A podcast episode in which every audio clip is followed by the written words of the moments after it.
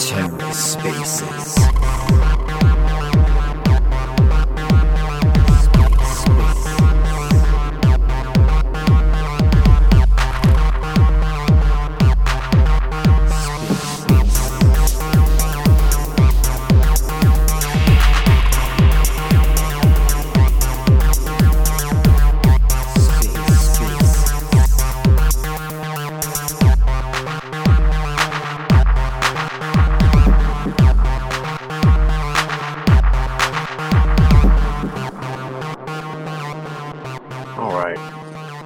Logan, are you there too? Hanging out for the weekend. I'm just chilling right now, man. Just uh, kind of looking at the charts and contemplating if I should blow some capital right now. It's usually usually when I contemplate, that's the best time to buy. yeah.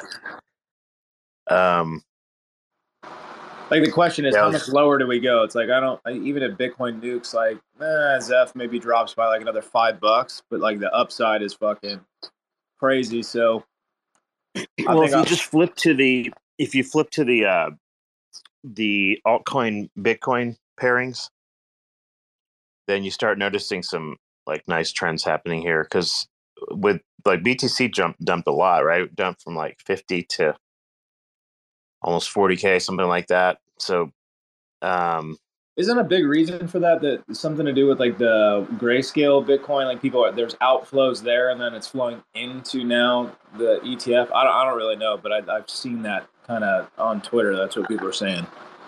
Um, people say, say kind of claim all sorts of stories. Who really knows? I mean, the reality is that we, it's just not obvious just looking at any of the information out there. So I, I try not to overanalyze it. I think the simple thing is like BTC drops from 50 to 40. Um, that's say like a 20% drop or something, or maybe a little bit less. And then you just look and see like what has recovered or like gone into the green uh, while this has happened. And pretty much that would be like right now that would be like Chainlink, that would be Litecoin, um, show just relative strength versus BTC. So like um, last week's candle for Chainlink was like right above 16 bucks.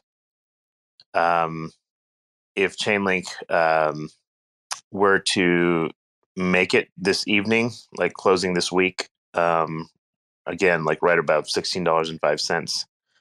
It's basically like a bullish engulfing channel, a candle, which mean it like is a green compared to last week, and you have this like, you know, big dump in Chainlink all the way like twelve dollars with um, the BTC drop. So. I think like if uh, today's close for Chainlink looks good, I think um, it should run uh, finally. Um, it's been kind of consolidating here for like know, like 12 weeks or something. So um, I think it's getting close to making its move. And if you, so, if you look at the the Link BTC chart, also uh, definitely looking good there. So I think it should. Um, Link's one of those. I think it will regain its throne in terms of growth versus Bitcoin over the last um, like five years, is what I'm guessing, just because of all the cool stuff they're doing.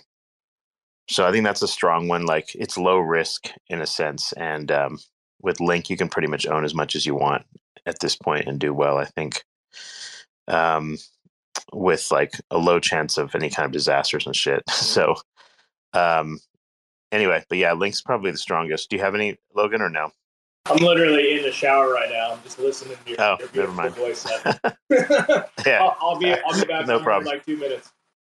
yeah, yeah, it's all good. Um, anyway, so yeah, um, Chainlink's looking really, really solid.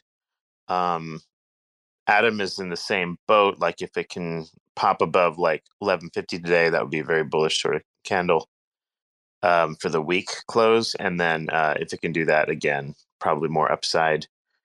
Uh, this is a pretty good BTC dump and um, uh, correct, you know, pretty good correction. So one trick on this one is that if you go to like the ETF version of Bitcoin, which would be like FBTC on uh, um, that you can now buy in in um, like Fidelity, or you can get like the the Grayscale one, or you can pick up the I don't know the BlackRock one.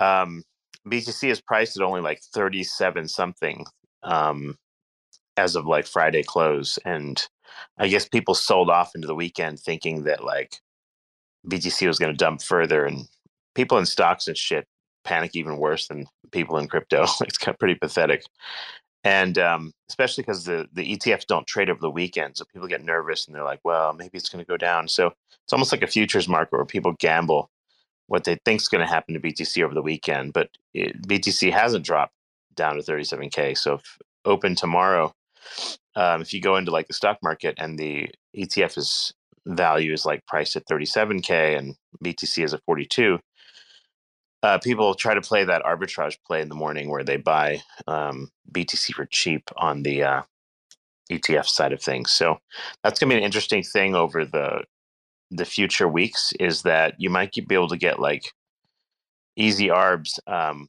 where basically BTC is cheaper on uh, on uh, brokerages compared to like what it is on uh, you know spot BTC or whatever or or the other way around. It might be more expensive, and you might consider selling it and stuff. Um, but anyway, yeah, I think like current charts, uh, Link looks really good. Um, Kujira also looks pretty good. Um, I picked up some at four bucks this morning, and um, kind of like substantially increased my position on it. Um, I'm just sort of like prepping for essentially a 10x Kujira this run, something like that where it goes from like four dollars now to maybe like forty to fifty bucks, um, or more. I think like um, it's got fibs at like twenty five and sixty dollars. That's kind of my targets. Um, pretty readily possible for Kujira because such a nice, um, kind of nice little user interface and chain. Um, but it's been kind of like everything else. Um, volume is dropping off on pretty much every chart in crypto right now that's usually um, a strong sign, especially after a pullback. Um, dropping volumes always almost always means that price is going to go like either aggressively down or aggressively up. But in a relatively like strong bull market with a recent pullback, I think the probability is higher to go up in my view. So I'm just adding to things, um, and um, I think most of the stuff's going to run, if I had to guess, from these levels. Um, everything's had a pretty good correction already. So um, after those be- deep corrections, um, it's easier to like kill off shorts with the price going up than it is to kill off longs with the price going down, usually. So, um, and you know, Cephii, do you think we're still in the disbelief phase? Because I feel like I feel like yeah. we're at the tail end of it. I, I don't think we're out of it yet because I mean, even everyone's questioning like, all right, is this going to be a huge dump? And this is like, like, are we still in store for the 2020 COVID crash? Has that right. happened yet, or are we past that? You know what I mean? Like everyone's still in that kind of dis- disbelief of, it, it, uh, is it going to be smaller dips, or is there still like a black swan loading? I feel like that's the disbelief. Like there's no way we can just run from these current levels without a nuke. Like that's that's the disbelief I'm feeling. People recognize that hey, the market can go up, but everyone's in the disbelief of like, ah, oh, it's just going to go up only from these levels. Yeah, I don't know. Um, I'm just trying to like figure out if I'm in disbelief. First of all, um, like I think uh, with stock market and everything going up, um, I think we're in good shape here.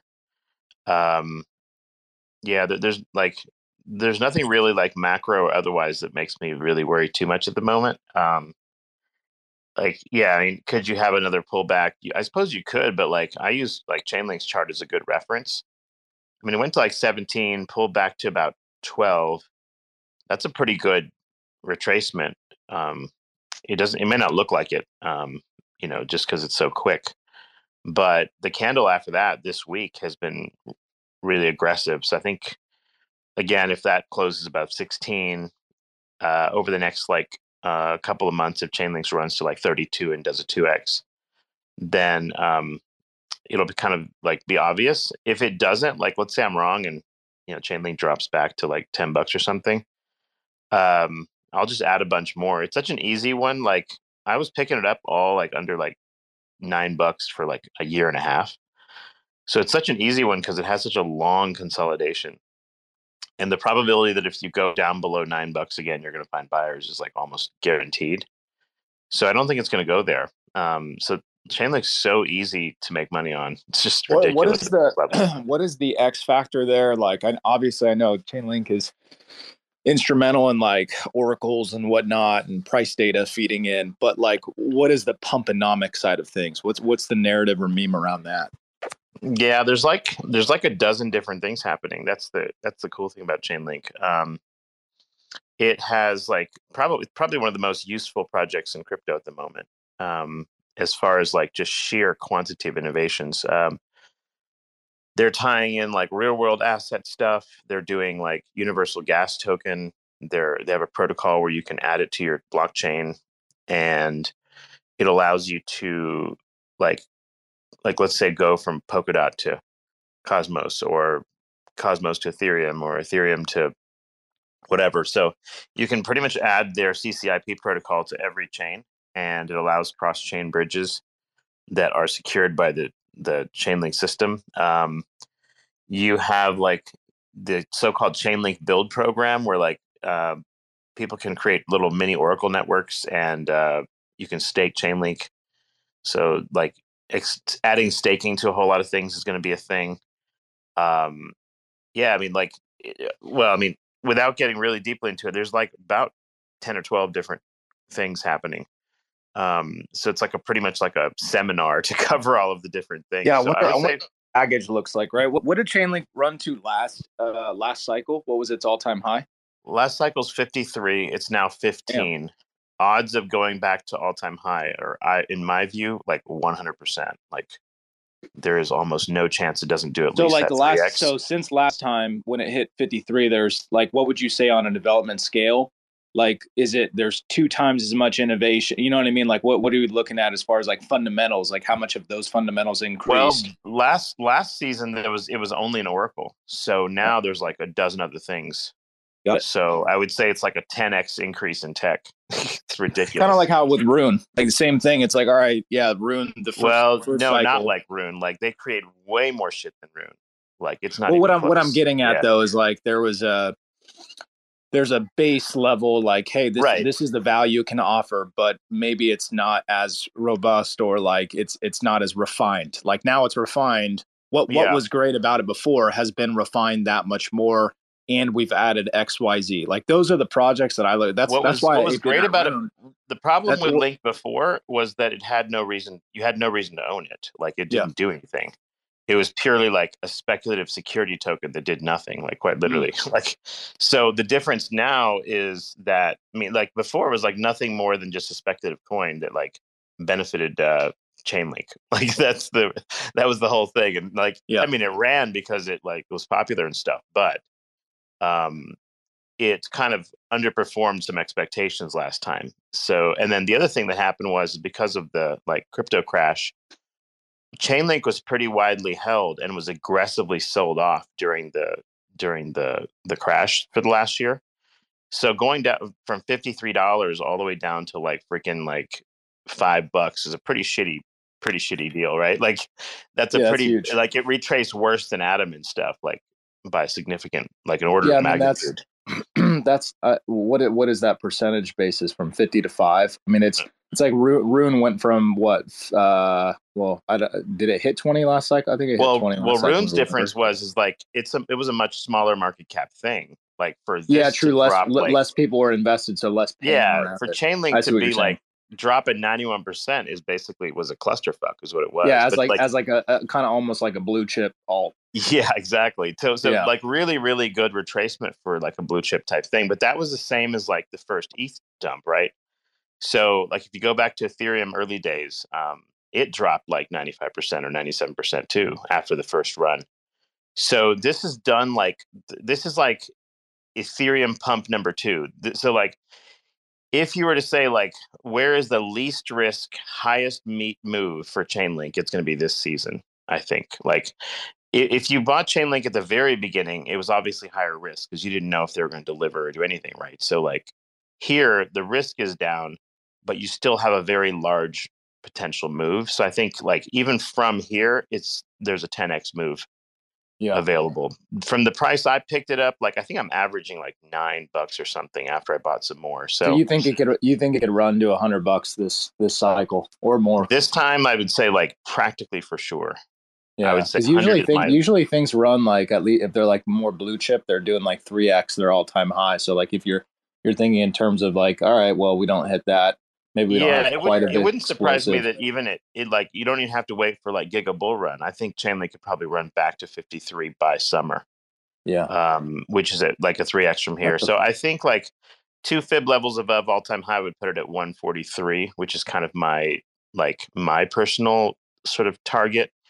There are some people that are targeting like way higher numbers than that. Um, you know, like this is going to be the ETH Giga Run where this thing runs to like you know a couple hundred billion dollar market cap kind of numbers. I mean, if you look at Chainlink compared to BNB, like BNB is like basically a useless chain by comparison. Like there's not even a like the the Chainlink is so like drastically undervalued. It's just embarrassing kind of thing. Like why isn't that is, very I don't know. Isn't it very uh influential or like it's needed by a lot of other chains for for price oracle data and whatnot? Yeah, it's it's like there's now cheaper ways to get that same data, which is like Pyth network. There's a similar like Oracle thing.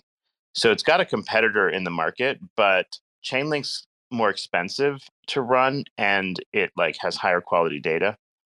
Mhm. Um, so this is something that like a centralized exchange like Coinbase or something would use. But it also um, um, what's interesting about Chainlink is that the new stuff that's coming is like them connecting to like big banks and things. I think there's one in Australia. There's a big clearinghouse in the U.S. and stuff. So the way the sort of the meme from Sergey is that like we're about to connect to quadrillions of dollars, um, like of transactions, and um, so there's there's a lot but of what what are they what what problem are they solving? How do they make that more efficient? How do they make those improve those current like legacy systems? um, basically like the potential to replace Swift, like the international banking network. So it's kind of like XRP meme. Yeah, although XRP is not actually going to do that, though. There's no, there's little evidence that's going to happen. So, like, uh, I, I think like comparatively, Chainlink tech is better, and the reason is because you have a built-in Oracle service. Without the Oracle service, like the the limitations of XRP are pretty much like myriad. Like, they're it's practically useless without the Oracle service. And that's the other thing too. It's like most blockchains can't onboard real world assets because there's no Oracle service tied to them, right? So Mm. Chainlink solved the first problem, which is the Oracle. Once you have the Oracle, you don't need an external Oracle anymore, which is really interesting. So yeah, like the I think over the next few years, like a lot of magic can come out of Chainlink as far as actual utility for banking and finance and real world assets and also like inter blockchain connectivity. So anyway. Um Zen, did you have a question or something? An anonymous woman sent me a, a wonderful message. She said, "Vagina dry again," and I I couldn't agree more. Yeah. Good, can I just say good morning, Xintani and Logan and Cephii? I just have a question. Good morning. about- Mhm. I, I like Link, but I haven't um I don't have a lot. I got rid of it a long time ago, but it's interesting and I will look up what you said. Um you said something before about um you bought some Bitcoin ETF or whatever, and I'm like looking at a lot of stocks right now that are coming up like ProShares Bitcoin Strategy ETF and Right. Grayscale Bitcoin Trust and like Bitcoin mining investment companies. What do you think about those stocks? Like they're like fifteen dollars. I'm sure you'd have to look at them, but do you have any that are that you think might do well? Um and sorry to dry your vagina more, Xintani. I just had a I've- question. I've got a few. I, like, I don't buy too many of those things, but like, yeah, this if BTC does well, the the Bitcoin mining stocks usually do even better. So they're kind of a leverage play on BTC price action. But like to me, like altcoins are like um, an overall more straightforward bet on the on this. So like, yeah, if you're in the stock market and you have to have something there, like you could get them theoretically, like Riot or Marathon Digital or some of these things. you like Riot, Riot platform? I have some. I'm up like sixty percent. I'm like I don't have a lot of it. I'll probably sell it when the you know like after BTC breaks all time high. I'll probably just sell it and then kind of like pocket that amount. but uh, Yeah. like but that that was something worth buying like a year ago. Like all of these yeah, things I know. are like it's at five bucks. a little bit late now. Yeah, like Yeah. I posted about all that stuff like a long time ago. Mm. Um, all the easy buys I'm is what I'm so I'm always buying the stuff that's like still cheap. yeah. Like if you're hearing about it late, then uh, like there's better deals out there. Yeah. Um, so I yeah, not but the ETF thing like allows you to buy BTC within your stock trading account. There are some sort of things you have to understand about how that shit works. Um, like for example, BTC is worth forty two thousand eight hundred at this moment, but if you look at the ETF like price as of Friday, it's worth thirty seven something. So like um, the ETF it does not appear to track perfectly with the actual price, and it doesn't trade on the weekend. So that could be a good thing in theory. Um, you might be able to get discounts here and there. Those probably won't last long though. That's because like there's not much infrastructure in yet for buying and selling ETFs and like uh, bots and things haven't been initiated. So you see these discrepancies, but like later you'll probably see a fairly close correlation between BTC price and the ETF price. Um, so anyway, uh, but yeah, there's going to be like it's going to be one of those things that on Friday nights and Monday mornings going to be heavily like after hours traded. Um, because like stock trading markets are not open 24 7 like crypto is. So you're going to have differences in pricing between these things. Anyway, but without Yeah, getting no, too I get far off that. the beaten path, like it, like uh, if BTC does well, I say I think like Link would do much better. So there's not even an obvious reason Yeah, to own what you're saying. yeah, there's really not a reason to like. They don't talk about BTC much because like this is not the time to be messing with it. Like how, how alt- much, how much is your how much is your, much more your portfolio, Cephii? Would, would, do you have ten percent Bitcoin, twenty percent Bitcoin, or are you just rolling rolling like me with zero percent exposure? No, I have like I, I have BTC from long ago, but I don't really touch it, and I don't really. Yeah. I don't Well, even. that's- I I mean, even that makes sense. my percentages. That makes sense to hold it. It's like, all right, I'm already like- holding it, but it's like with this cycle, like, what am I going to do if I'm going to put one dollar in the market?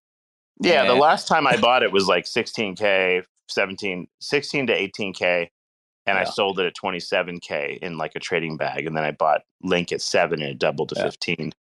So like, you know, like yeah, there's a, there's a kind of like a point where if it's the very very rock bottom after a giga crash, like you can really make money off it. Outside of that, like the moves are too slow to make them, you know, like you know, super profitable like um you you would have done much better if you bought like all coins at the bottom of the market than if you bought BTC at the bottom I know. So like that's still the case now by the way. Like I think that's still the case cuz like a lot of things haven't really run anywhere close to any kind of bull market levels. Most like I mean, most a lot most of coins are down seventy percent. They're down Think about it, like, you know, most 60, 70 percent. most alts have only had like one pump so far, right? Like one, you know, exponential move. Like Rune's a good example. Um, Zephyr's a good example. Kujira's a good example. I mean, pretty much everything, right? Like Link, everything like in the last three to f- six months has had like one run. Um, the exception to that would be like, uh, I guess some of them have more aggressive runs, like Solana did um, and some have had like an AI run that started earlier, like last year, right? So the any kind of AI related shit, like I don't know, Fetch and Akash and stuff like that, where you have computing power involved, those already sort of ran, um, which makes them like kind of, I don't know, questionable as far as whether they're going to run now. Um, like if I were to say like, am I much more likely to get a three x on Litecoin than I am on like Fetch? That's quite possible. like because like the things that haven't run are going to catch a bid ultimately, right? Because people are going to go, hey, I've got low risk there. They're already dumped. They haven't moved yet. I've already had like 10x over here. Maybe I'll get a 3x more over here and I'm good to go. Right? Just imagine if you get one 10x somewhere and then you get a 3x on that same money, you're now at a 30x. I mean, shit, like how hard is it to find a half decent 30x, right? So you- you're like, this is why like the stuff that hasn't run, like Litecoin and Doge, will eventually catch a bid, even if it's just for two or three x, because people dump all their stuff into the the like stuff that's proof of work that store value. It's funny So- because like all, all the the coins that I I bought at uh I don't know this is probably like four months ago I loaded up on Rune I loaded up on Sol I loaded up on IMX like eh, they all performed within like what you're saying that exponential move. Pretty much all of them did like a four to five x. Like eh, if I would have put all the capital in one versus the instead of spreading it out, I, I pretty much would have got the same return.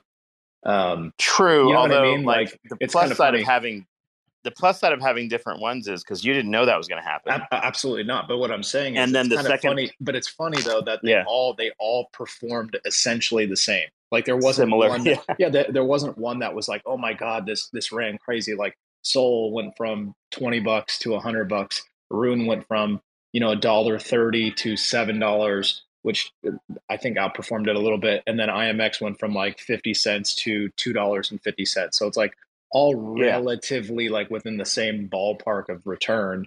Um, which is funny I mean, like like clearly you, you made good choice. You made good choices in terms of your picks, like for Yeah. what you know. And fortunately, they all ran, which is good. yeah. Um, But that's all Yeah, one for sure, like- pump, right? Like the same amount of kind of like liquidity is flowing back into the projects to all get that they all went up like that's and that's kind of where we're at, right? From a behavioral standpoint, it's like they, if they all perform similar with that exponential move, okay, what's the next move look like? Is it that much more aggressive, or is it similar with another four x, five x in price? Like, what what do you think? Because it's kind of it's kind of telling in a sense, like, hey, these are winning projects, and they all went up around the same percentage basis. Right. Yeah. Like, uh, tough to say, but like, remember, we're pretty, pretty early. I mean, like, if you think about like a typical bull market, it's, you know, after BTC really kind of runs past its prior high. Um, presuming that happens and everything runs like, you know, everything will gigasend. It's not like, it's not like you have to pick any particular thing. S- small market caps in particular will run pretty strong, obviously. So, getting another 10x and stuff on all sorts of little micro caps is going to be very very likely um so yeah at that point it's like you just have to weigh your your risk in terms of um you know the good thing is a lot of the stuff we're into like that we're talking about are are things that are low likelihood of going to zero so pretty much everything i own is like everything i've talked about so far is you know quality chains that don't have any kind of technical problems and shit um, I guess maybe my only concern would be maybe Kujira, like because Kujira is closed source. So if something bad happens, well, you know, like who the fuck knows.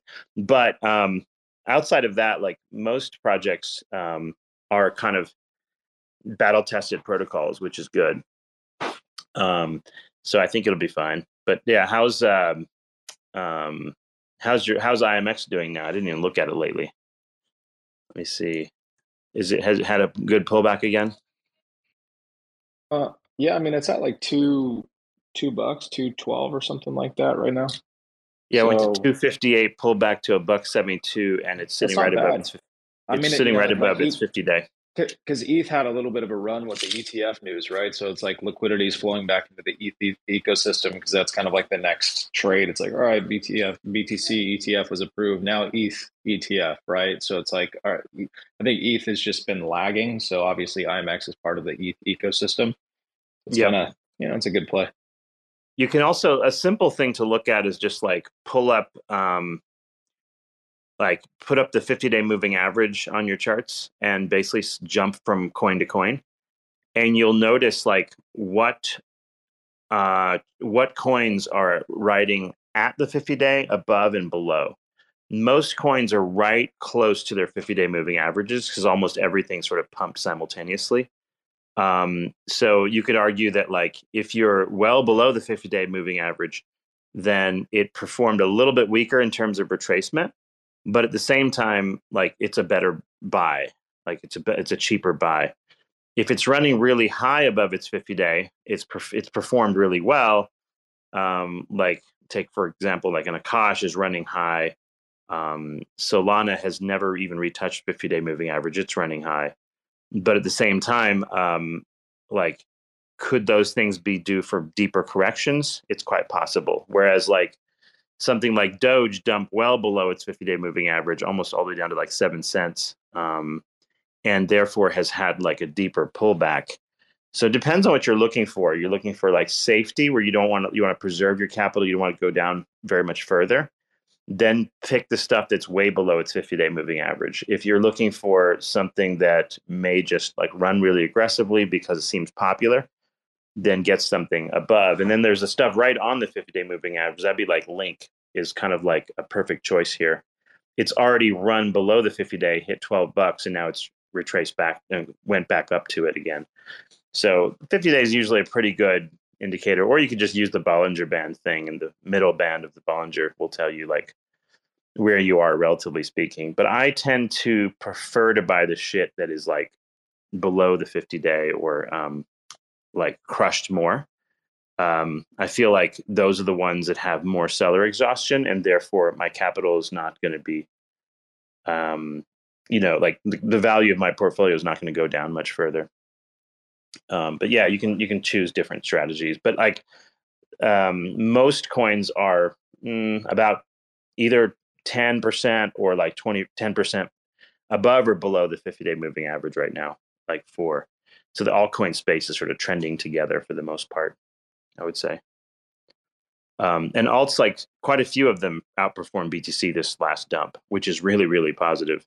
Um, it's like a sign that um, you could end up seeing an alt season now because if BTC starts pulling back and everything else starts running, then uh, usually that's kind of like alt season type of, you know, summer essentially. Like by summer, you should see everything kind of moon by then, I would think as far as timing is concerned.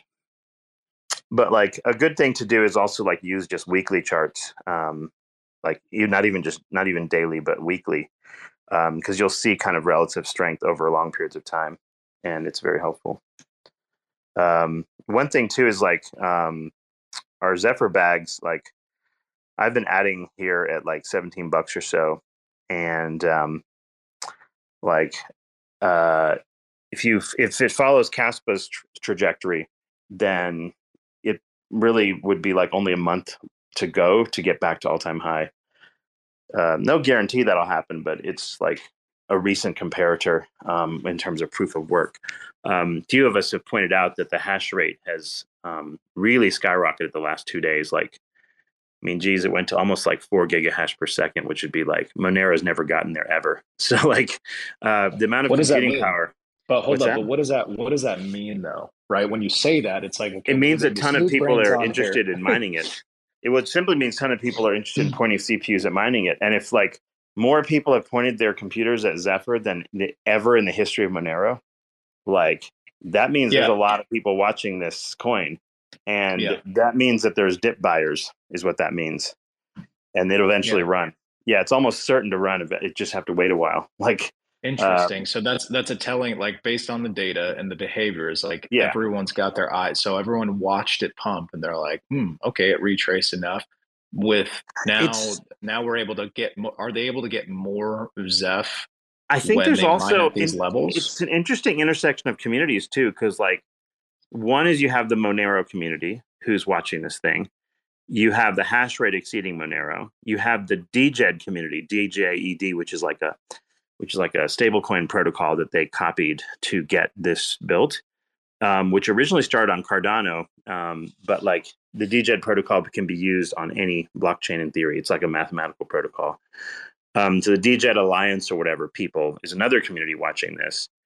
Um, probably people in the DJED Cardano community might be watching this, and then like you have the miners and the mining pools who are watching this, who posted YouTube videos and shit. So like if you think about it, it's like how many intersections, and then you have the privacy community watching this because the Dash and Monero uh, like prices just took a nosedive. Not Monero, Dash and um, Zcash took a nosedive, with Zcash Foundation sort of semi giving up. It seems like. Um, so yeah, like the for there's just not that many things left available in the privacy space like that are any good, especially at a low market cap where you can make any money. So a lot of interesting sort of um, confluence of factors makes this interesting. And um, so I've just been adding with every one of these dips, like like for the past uh, month. Um, I've pretty much added uh, at the bottom every single one of them. So um, yeah, like I, my sense is that um, yeah, it's going to basically But hold on, but if sort I'm of a miner, right? So I'm a miner, Mhm. and I'm mining Zeph. Do I get more? Obviously, that, that you're saying that there's more hash rate directed. So if there's more hash rate directed, is it more difficult to mine, or is it like, Yes. hey, because the price is lower, now I can mine it's more? So it's, it's, like more it more difficult to mine. Yep.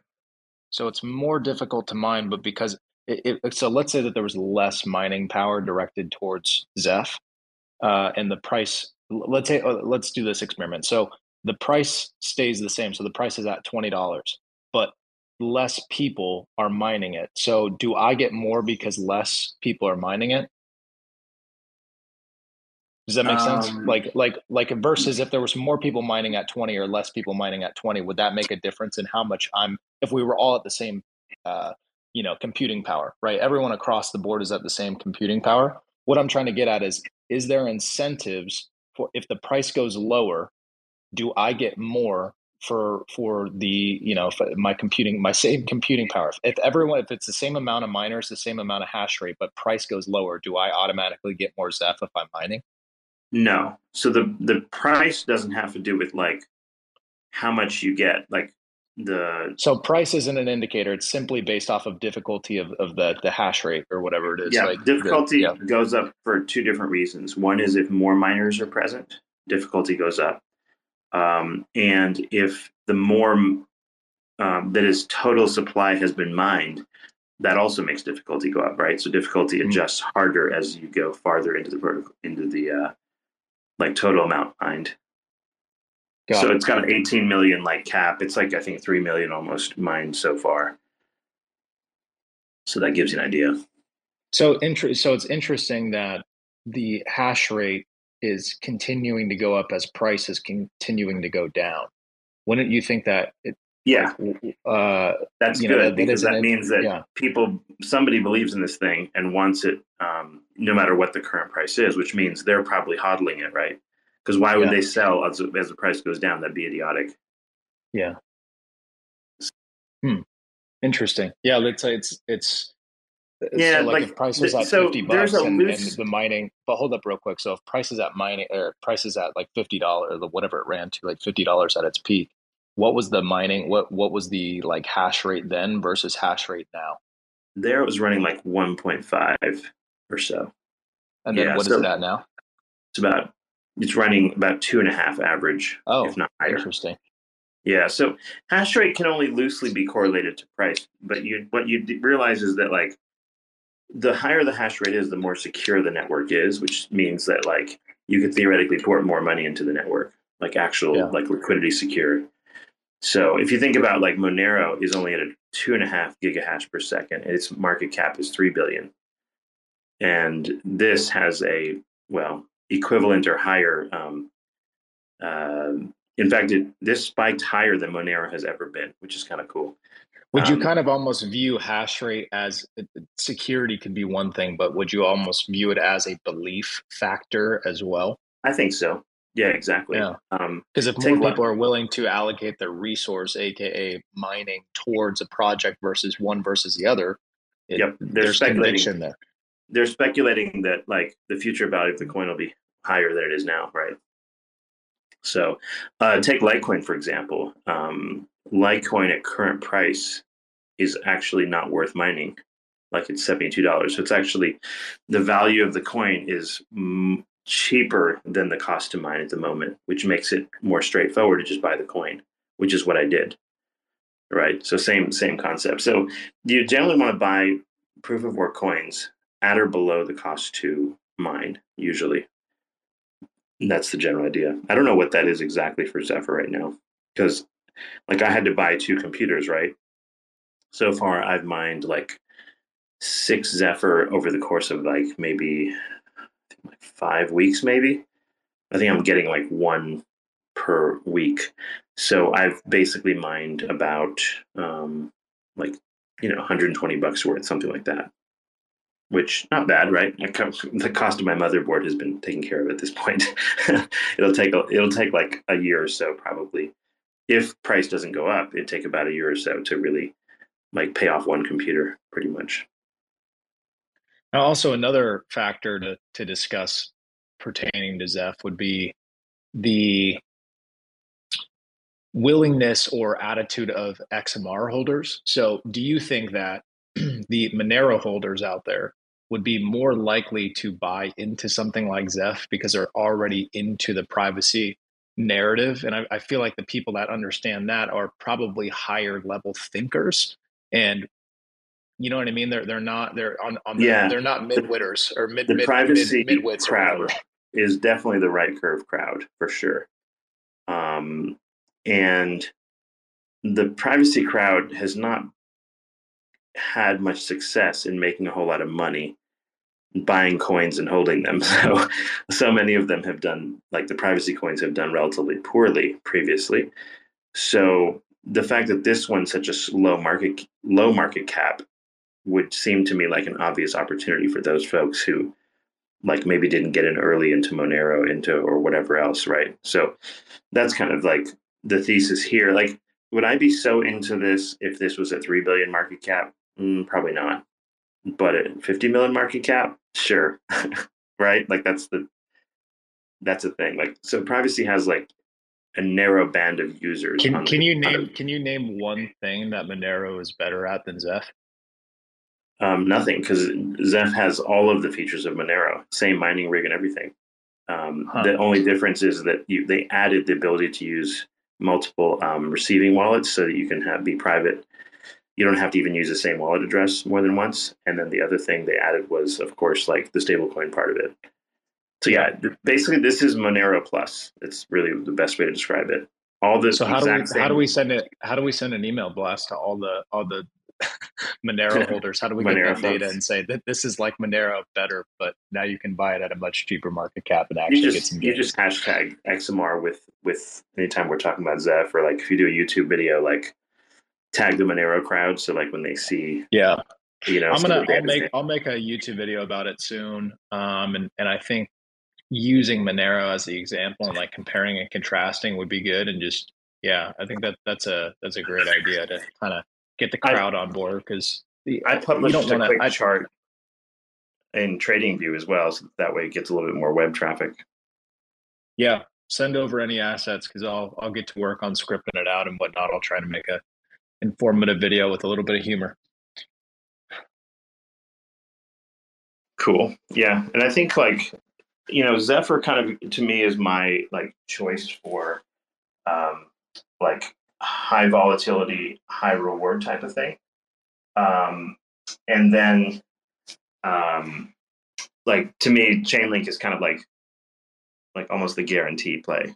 Like it's just too obvious to be like it's just going to go up. That's just not much to it really.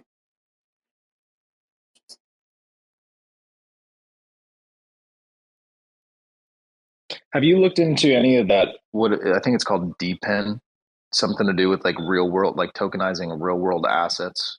DePIN is more like decentralized infrastructure stuff. That'd be like Oh yeah, that's what it is. DVPN and some of these other things. What, what does Um, it stand for? What does DePIN stand for? Oh, I forgot what the P stands for, but it's like decentralized, I think, infrastructure or something, network or something. Um, someone made this thing up just to kind of like create a new category. But it's basically Mm-hmm. stuff that does like coins that do things. It'd be like render, it'd be like Akash, it would be like DVPN that you pay for. So the coin is used to actually pay for and secure a like actual network of, you know, computers or whatever else. So that's the main thing with that.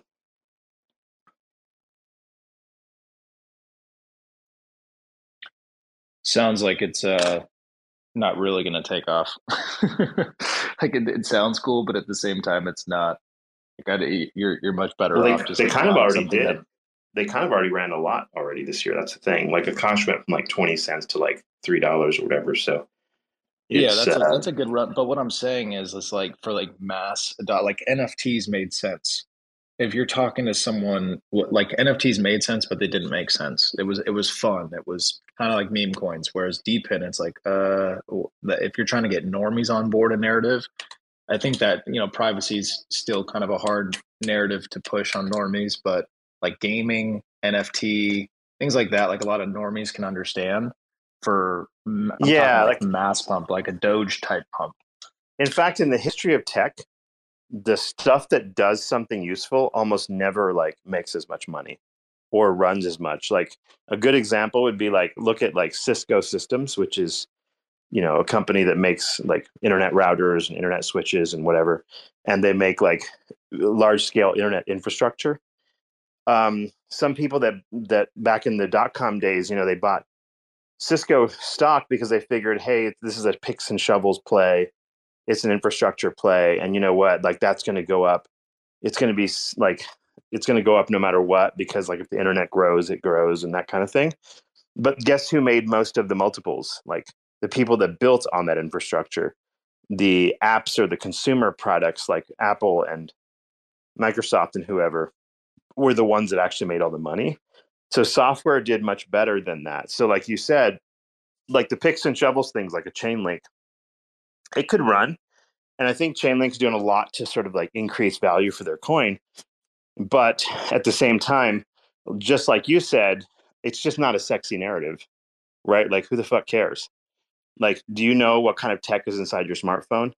Um, like Broadcom has done amazingly well in terms of stock for some, you know, for whatever reason, but the vast majority of people have no idea what it is. Um, so some, like a lot of picks and shovels types things don't do that great. Um, it depends on how, like, you know, because these things don't catch like that narrative bid, right? Like they don't get that speculative bid from retail. Um, like take for example Tesla stock. Is that shit worth like a price earnings ratio of 70 right now? Probably not. You know, like maybe it's worth like half of what it you know it is now but like retail loves it because they love elon and they love the you know electric car narrative or whatever the else and they and so they they throw a speculative multiple into the coin or the or the stock or whatever it is you're buying and i feel like the DePIN stuff like like how many people actually use akash network versus the number of people that bought it because it has like an ai narrative attached to it right clearly like 90% of people 99% of people bought it for the AI narrative, and like 1% of people are actually using the token for what it's actually built for. So that's the thing. Like these, they go into these speculative pumps, but um, how much can that narrative kind of really pump in a bull market? I don't know. Thing is, like everything pumps in a bull market, right? Like, so the only difference is be like, like, oh, I only got a 3x this year, and someone else will be like, oh, I got a 20x this year.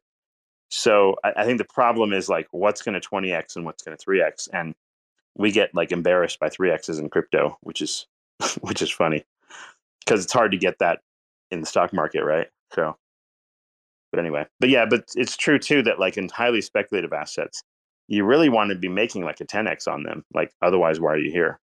Right? Like you're taking really high risk for really high reward. Basically, is the theory.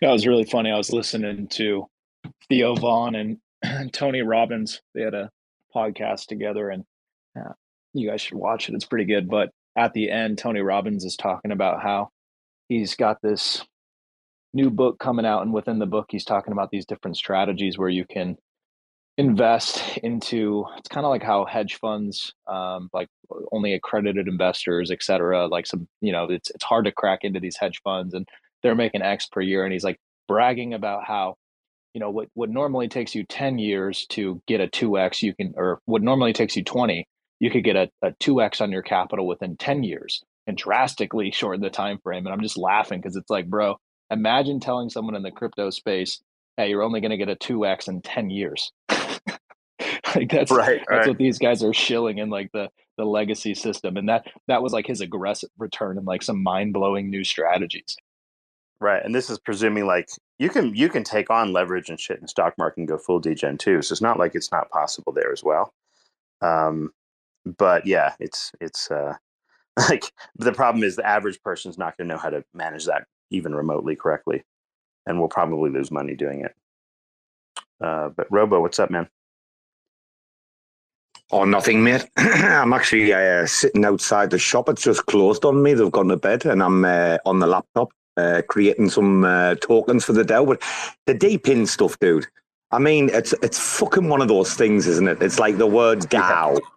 It's like Yeah. DAO, DAOism. right? It's a buzzword, isn't it? Like, listen, DePIN. I mean, obviously the the P stands for physical, by the way. So it's it's just basically the Internet of Things, but this is the decentralized. Like, guys, there's absolutely no difference between DePIN and what's been happening for fucking years. Like, what you Yeah. want to control your lights? Like, come on. It was well. I think the way I, I've always categorized that that category is like coins that do shit, right? Like render, you pay for rendering services. Akash, you pay for compute services. Um, DVPN, DVPN, you DVPN, pay another for- one. Yeah. DVPN, you pay for VPN services, et cetera, et cetera. So like the coin has a actual function in terms of like monetary function, as opposed to simply like securing the value of a blockchain or something, or securing the value of you know Correct. Uh, Yeah, yeah. Security for validators or whatever. So that's about five percent. Uh, sorry, mate, about five percent, right, of what's being talked about in the DePIN circles. About five percent is actually hardcore physical infra. Like people like DVPN, Act, Render. Again, these are the best examples of hardcore feta, of hardcore infra. Even fucking Inch, you could almost describe them as fucking D if you want to dive into it. But yeah, man. And that this is See, I'm pissed off. You know why? Because projects are going to sell themselves, right, based on being like DePIN, and they're just fucking charades. It's the same like metaverse, Peter. Way. of It's course, like this fake narrative, bro, man. of course, yeah. Like yeah, there's gonna there's like the narrative, and then there's like what they actually do. Because here's the thing, like even in the utility shit, like how many people are buying render tokens to render video games? I mean, the reality is, is like probably less than one. Yeah, that's what I was gonna say with render. I, I held some for a while and got wrecked on the position, and then uh, you know I was like, wait a second, like what does this even really do? Because I'm I'm buying it for like the whole oh GPUs in the future, it's gonna be rendering everything, but it's like what does the token actually do? What what is my use case of the token other than like it can go up or down? for render the token you can just that's what you use to directly pay for the for using gpu services to render your work so yeah, the thing is it does do this that? What's the vol- What's the volume on it? though? yeah Like, is it- probably nothing probably nothing. I'm not kidding. It's probably like almost nothing. Like this is true of like all of these things. Like if you look at the revenue akash produces same thing. It's like a few thousand bucks a day or something. For what? A token that's worth like 700 billion? Like it doesn't even make any sense. Like 99.9% i think being conservative would be like these coins are just speculative pumps based on narrative not like here's the thing about render logan like let's say you bought render at a dollar and now it's at three dollars. Awesome. Well now you have three times the amount of rendering you can do with your coins right? Assuming you bought the thing for the actual work purposes. But let's say you're walt disney and you buy like render tokens at four dollars and the price of the token goes down to one dollar. Now you have one third the rendering power. Like no yeah, no business terrible. no That's business is going to do this shit. So this is why, like, um, so renders on Solana, I believe, and what what they did with Akash is they actually added the ability to pay in U.S. dollar denomination using USDC. So like that helped at least make it so that you understand what the fuck you're paying for. Otherwise, who's going to do a conversion of wait a minute, how much rendering power do I need? Like, what's that going to cost a month from now? You know, how many tokens do I need, and like, what are they worth now, and all this shit. It becomes like an exchange. Um, you know, like people that want to like buy a simple service, do they want to do it on kind of something like kind of a stable coin? They don't really want to do it on a like a business wants to know what its fucking expenses are next month, right? Imagine paying yeah, your electric it would make sense if you it would make sense if you almost had like a USD wallet, and then as soon as you're actually like needing the services, it like transitions it into render. The But then even Yeah, then, that's like, what- all right, well, that's like, precisely selling, what- are you buying it there, and then that's pumping the price. Like, what you happening? described is precisely what Akash added to their system. A similar thing, by the way. They have GPUs and CPUs you can use. Um, but yeah, like this is a similar thing, and I, I I don't know, like the whole thing. Um, I would say like ninety nine percent is um, based on speculation, and there's like one percent of the actual use case of the coin, and um, so yeah, vast majority of it's memology and whatever. So when you talk about DePIN, um, the the category is basically coins that do shit, um, like coins that are actually used for some specific purpose uh, within that ecosystem. So it is like that's the idea. Um, but anyway, yeah, like so. Like I, the thing is, like, but your to your point, the problem is with those things, they make good DePIN stuff makes good fodder for like crypto related media or like CNBC or Forbes and shit like that. Why? Because like, oh, crypto actually does something useful. So the play there is the presumption that like that shit will be advertised on TV or whatever at some point, you know, as like something that does something. Um, but it would almost like be buying, I don't know, like I remember like 3D printing stocks, like Stratasys and um, like 3D systems and whatever.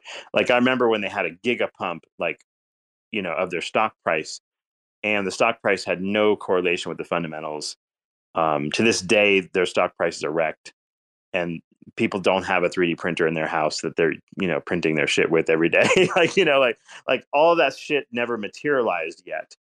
And so those those mega pumps, when it comes to quote unquote utility, um, this would be similar to like the dot com bubble with um, tons of companies that like pumped way beyond their fundamentals, but then caught up like a decade or two decades or three decades later. So I think crypto DePIN shit is like if you buy it at the very, very bottom in a bear market, sure, why not? But man, if you're buying it anywhere after that, it's like get ready for your position to get wrecked at some point. It's just not you're not sure when, but it's going down at some point because there's no way the fundamentals like actually um, support that, if that makes sense. So this is the way to think about those.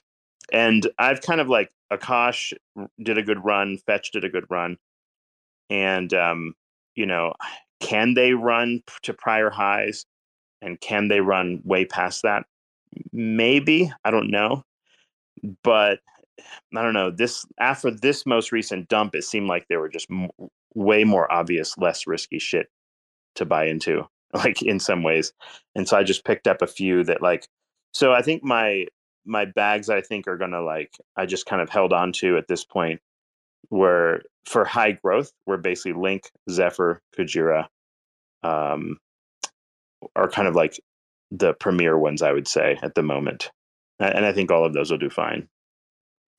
Side note, it's so fucking cold outside right now. bro, it's like negative. I'm I'm out, out here in Indianapolis.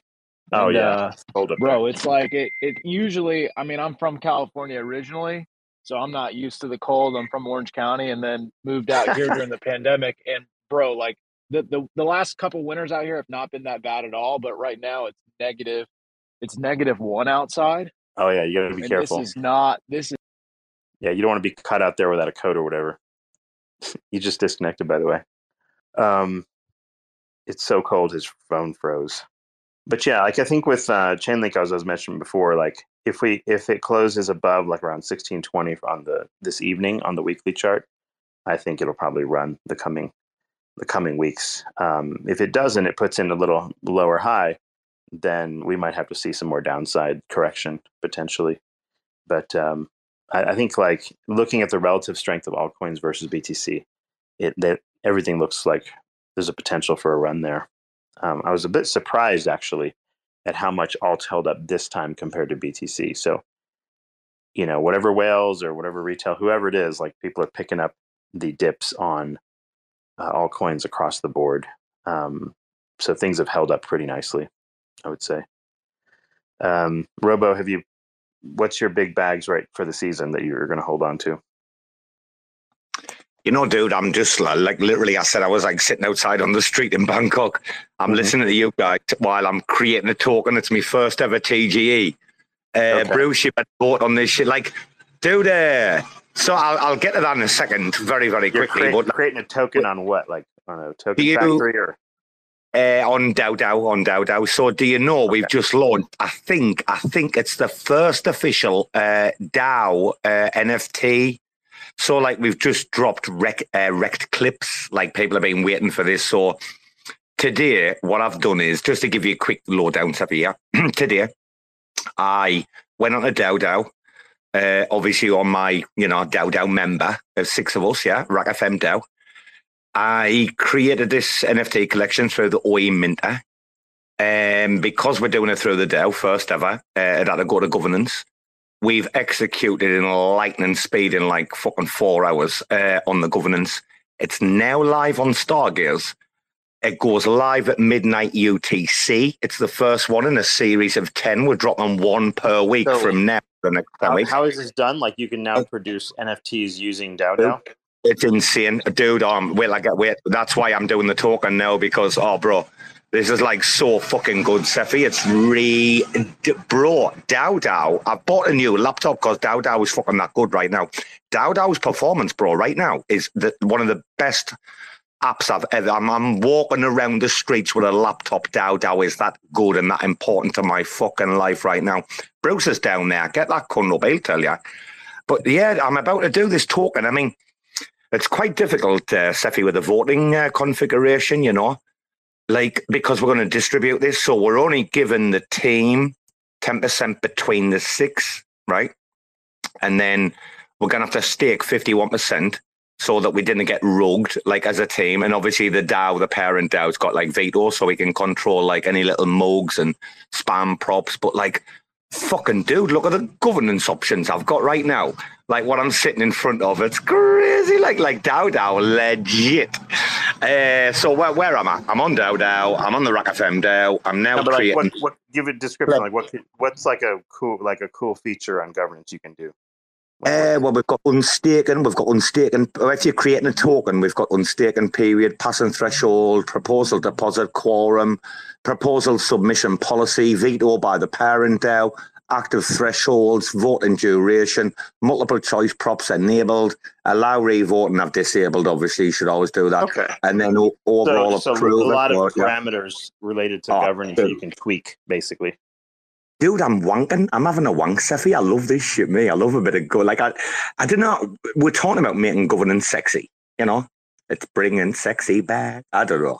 I don't know. I'm just. I'm excited because. you have to be a governance dork to like this thing. But yeah, But well, it's it's no, no. The thing is, we, we've been talking about governance fatigue for two years, right? yeah, yeah, yeah. Yeah. If someone like me who like gave up on governance 18 months ago and pretty much like left every LP and just walked away like blah blah blah, dude, if this can bring someone like me back, then I mean, come on, what can it do for like mass retail when it does happen? Like the thing is, I just want to shout out DAO DAO because, and I'm not chilling, I'm not paid, but their fucking performance upgrades. uh, Literally, I've just gone and bought a new laptop simply because their fucking upgrades like it's that good. And it's literally I'm doing What- fuck what- all what on it is- what except is- Dow what's the benefit of a new laptop though? Like this is not a Oh, graphics. clean. It's clean, bro. My other ones have got so much. Uh, You just wanted to you wanted to start the crypto season with a clean screen. Uh, dude, it hasn't even got Keplr. Uh, Like I'm not. I've only got. Listen, I, I've, I promised myself on the new laptop, right? I'm going to survive with just Leap and MetaMask through this entire fucking well. I mean, I'll do Trust Wallet maybe on a mobile phone, a spare one, but dude, there's nothing. I'm not getting. There's nobody siphoning any fucking thing from me. I am locked and loaded for this fucking bullet. I mean, Cephii, come on. Every indication. Tell me that there's a tell me there's a bearish signal right now. Not like in the greater narrative. The the daytime or the weekly narrative might have a bullish signal. We might get a 1.2 million or 1.2 billion hack.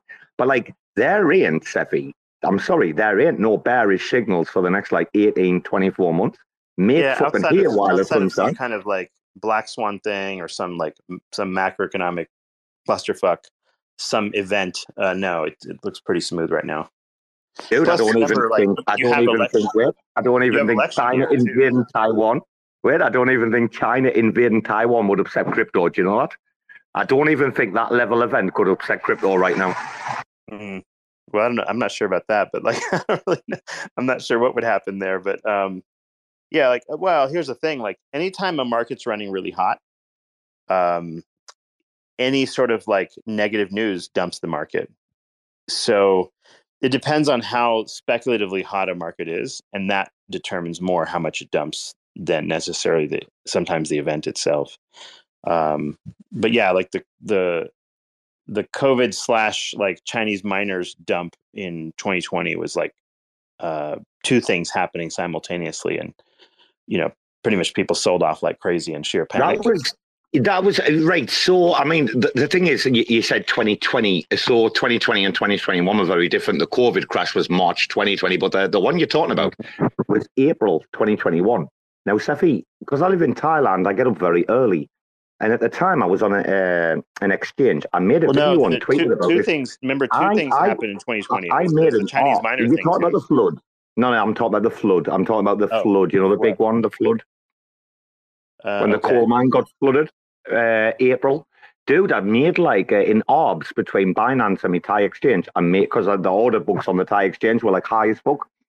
Binance crashed on ETC, dude. I made like two and a half grand in about two hours on arbs.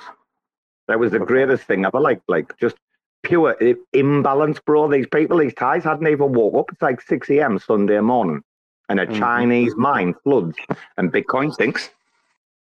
Hmm. Okay. Yeah, I don't know. That was I probably, dude, I can get the date for you. Can you not remember when the mine flooded and all the people died in China? And Mm-mm. Bitcoin, like Sunday morning, just bombed. I don't think I was focusing on that event at all. Like I hadn't, I wasn't paying attention. Yeah, I don't remember at all. Uh, dude, mid, mid, mid, mid to mid to late April 2021, right? Um, a Chinese mine flooded, and it was like Sunday morning. And dude, you should have seen what happened to the entire market. It just fucking, Mm. dude, the hash power, the hash power went down by like fucking forty percent or something, like literally in a few minutes. Interesting. Um, yeah, cool. like I don't remember it, but yeah. Um, anyway, but yeah, like uh, I, I think today, like things are showing pretty good strength. Um, it's all about like what happens on the weekly candles, pretty much, and um, any coin that like where it puts a new high in tonight at like what is it, six p.m. or five p.m., whatever it is your time. Uh, we're talking about like in I don't know, in like mm, like eight eight or nine hours. I can't remember when the candle closes. Oh yeah, eight. Actually, I have a timer here. It's eight hours and thirty minutes exactly. But when the uh, weekly candle closes, um, if your coin, whatever you have, puts in a slightly high, higher um, uh, value than the the previous high, then that's going to be super bullish. And I think Chainlink and Atom are the ones that could do that um, if they can make a move today. But um, all across crypto, pretty much volumes are down. Um, and usually, when volumes are down, like if you look at how Bollinger Bands react, it usually implies that um, you're about to make a big move, either up or down. Um, and like Chainlink's a great example. It kind of, you know, almost touched sort of like the midline, and then um, looks ready to run again. I think like since Chainlink and Rune and a few other things like started the bull market off, I think like those have pulled back the most and have spent the most time consolidating already. So whichever stuff that like first pumped are probably the things to focus on for the coming two weeks. Um, let me look at Rune actually real quick and see where we are. Um, yeah, Rune kind of began its run like maybe depending on how you define it. Um, eh, breakout level is kind of like two bucks, maybe around October, and then it ran to about seven bucks by um, November 27th, and then sort of like dipped since then. So Rune looks pretty solid. It's dipping down to like its middle point on the Bollinger Band. Um, I don't remember what the moving average on a Bollinger Band is. It's like 30 day or some shit. I don't know. I'm not sure. Let me see if I can find that. Mm, I don't know what the standard is for Bollinger. Oh yeah, length in 20. Uh, I believe it's a 20 day length um, for the middle of a Bollinger Band signal.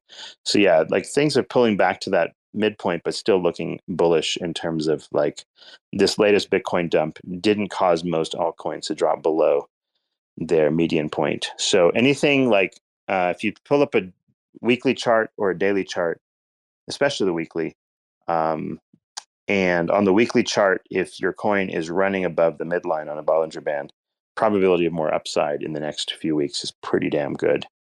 Especially if like everything closes on the weekly today higher, um, then people remember chart signals are things that people see after the fact. You, you know, like charts aren't really predictive of anything, but we know that people behave based on what they show. So like certain things look visually more bu- bullish. It's like painting. You know, it's like like like a a painting can look more optimistic versus pessimistic. The charts are the same way. Um, an optimistic looking chart would be like, you know, link over sixteen bucks. Um, you know, things like that. So you could you could use the the weekly closes as like a pretty good indicator of like where generally you're going.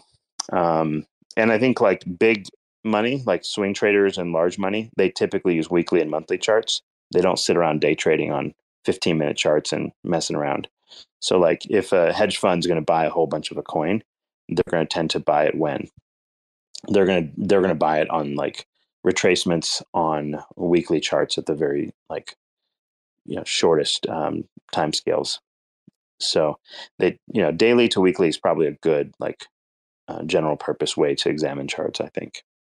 Milo, what are you up to? Can I, can I be honest? Can I be honest? Yeah, I, do. Miss, I do miss a little bit of Deej and Cephii.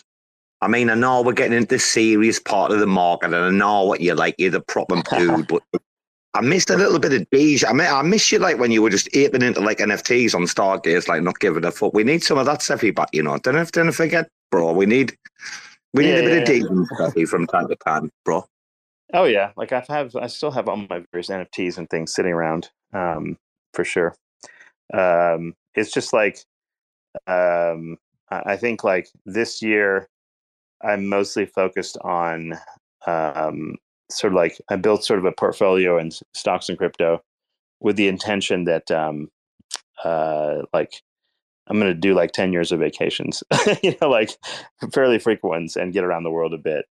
Um, Dude, from- and from what I've I'm listened- not, what from I'm what not I've- too interested from what in I've- is a whole bunch of complicated fucking taxes and stuff. Yeah. yeah. Debbie, from what I've listened, you're right into your infra. You're right into your infra right now. So I've been listening to Cephii Spacer for quite a while. He's like, he's so hardcore, like proper fundamental, like infra. Like that's where the link and the atom stuff comes from. Like, but that will make good returns. Like if you've got good capital and you can just put it in and just go, I can just sit here and just wait. That is like Yeah. Clever. It's clever money. It's, it's yeah, it's exactly. It's clever money. You know what I mean? There's some there's some things that made only two x, but you can pour a lot of money into them, right? So that like it, it depends on what you're trying to accomplish. But like like my strategy at this point is so I built a stock portfolio up that's pretty sizable, and I built it up over um, you know like last October until sort of like middle of the summer, something like that. Just basically bought all the way to the bottom of every single stock that I could find at high dividends or whatever. So the plan is like if I keep those stocks, I could basically go on like vacation using the dividends every year and just have it pay me. That's one way to go about it. The other is like if we get some giga dip in Bitcoin or something and you know maybe it drops below the cost of mine or something insane, then I can just sell all of that at one time and just dump it all into BTC at that point. And now that like you have the Bitcoin ETF shit in the stock market, and like it's very, very easy to swap from one to the other. And then I'll just, you know, ride that to another 2x or something like pretty quickly.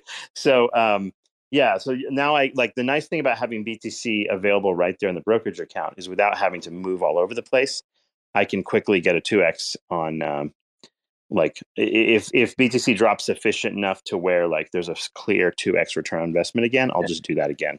And Robo, there's one more thing. Just um, you have to imagine Cephii is pretty busy. He's running a hospital, and he doesn't complain, you know. But when you really listen to what he says, it has been a nightmare for him making the taxes on the last year, and he doesn't want that shit ever again. That's one thing. that he said. It's like, yeah, exactly. Not to mention I have like Um, corporate taxes to do. I've got like personal also, also, also, just to like reiterate something even more important is that Cephii is the guy where he'd rather have a slice of a watermelon than a whole grape. And that's what people in this fucking industry like need to fucking understand. Like, if you're chasing the fucking whole grape, oh, you want that big thing to yourself. Well, it's not a big thing, is it? Have a big slice of a fat fucking juicy watermelon and enjoy yourself. Like, people are gonna, they're gonna really take their eye off what's important. Like, if like I'm Cephii and I've got size, I'm gonna be like 75% like that route, and I'm gonna be 25% like this, uh, you know, a meme fucking NFT Desian like route. But I'm gonna like guard my capital, like capital preservation. In this cycle, that's all I want fucking people that I'm gonna, never gonna shut about capital preservation. You know, there's no shame in do if you do a 2x, no shame in cashing out. And the coin does a fucking 5x, and you're like, because, bro, I'd rather you do a 2x than to get rugged and you get nothing. Like, people need to wake the fuck up running this cycle because the rugs are going to be everywhere, Cephii.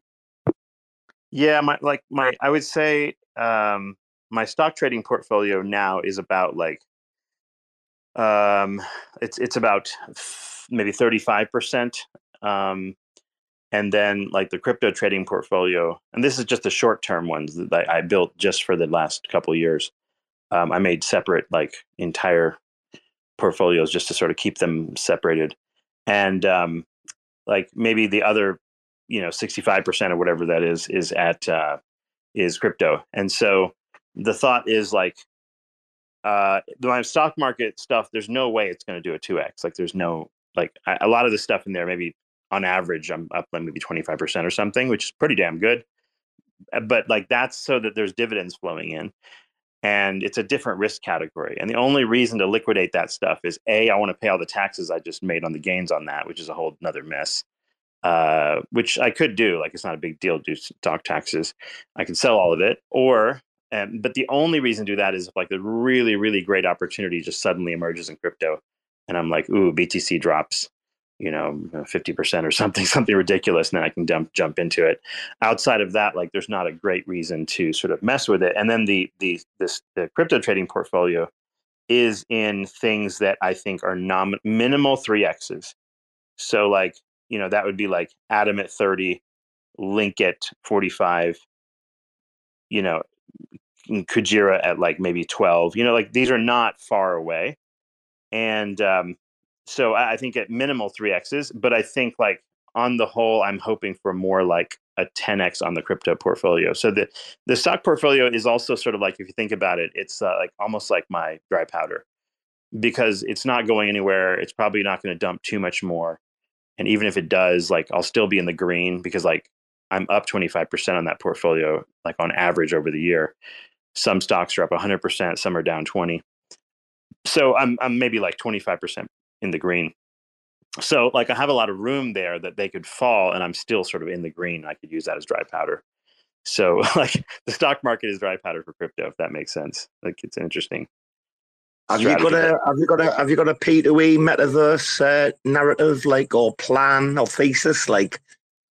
I mean, it's, it's what one you of like it's one of the sectors like well, I mean, are you picking projects that you think you're going to do very well? We saw Amazon run. I mean, you know, sectorizing. Um, could go invest yeah i haven't done i haven't put in anything into sort of like the metaverse slash gaming anything only because like i don't know it's like eh, there comes a point after which well one problem is like the the available exchanges have gone down like kucoin and a bunch of other ones like made it harder to buy shit so like i could go through the trouble and go through the hoops and you know use a you know family member's foreign passport or some shit and like KYC all those things and get on all those exchanges and whatever. But I don't know, like it's like I, I feel like I don't want to bother with all that shit to some extent. So yeah, you could definitely like some people like the gaming narrative and whatever. I just found like a pile of shit. Like first of all, like just Zephyr alone can easily 10x from here. Like do I need to have a whole bunch of other things? Like, you know, when most of the things I have are probably going to perform a 10x. Even Link will probably 10x from here um, Zephyr is kind of more the 100x potential. I just use 10x as a conservative number, but like the you know when you have already a sequence of things that you feel like are good 3x's, 5x's, 10x's, 20x's, etc., and you have like a spread of these things. I don't know. I haven't really tried to go a lot more, um, not degen, but like even more diversified than that.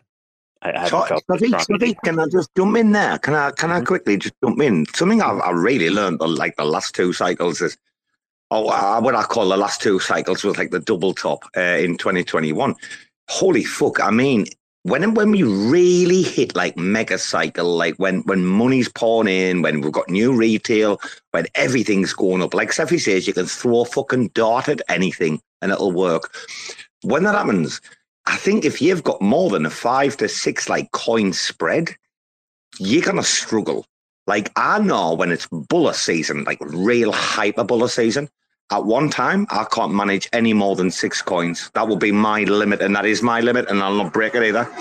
In the build up, like I don't, I don't. In the build up, ten is okay, but you're gonna get that down to like six, five, hardcore. But then also, a, a cheeky flip isn't the same as something that you're like following you know, the fibs and blah blah blah and the volume, etc. Dude, anything more than six, and I think you're gonna struggle.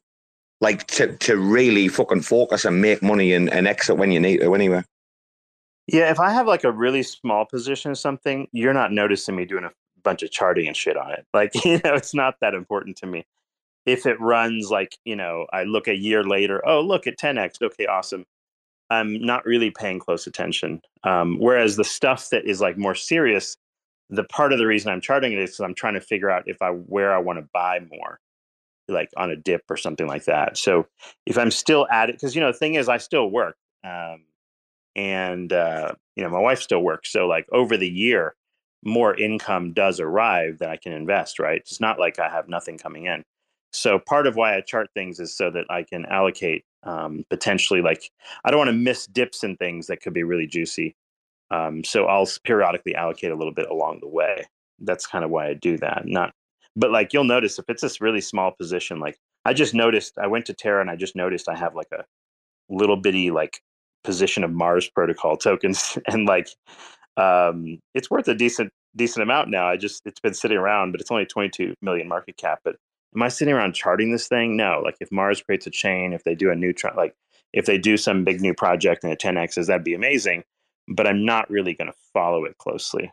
Um, you know, just leave it sitting there. Oh, Cephii, we've seen the tug of war, haven't we, with osmosis and fucking neutron and fucking Mars. Jesus, I mean, where's Mars? Is the news funny. lately? Where where is Mars going? Finally, are they gonna? They're not going to make their own chain, or they're going to go on neutron. I'm trying not to listen. No, no, they've got their own chain. That was the problem.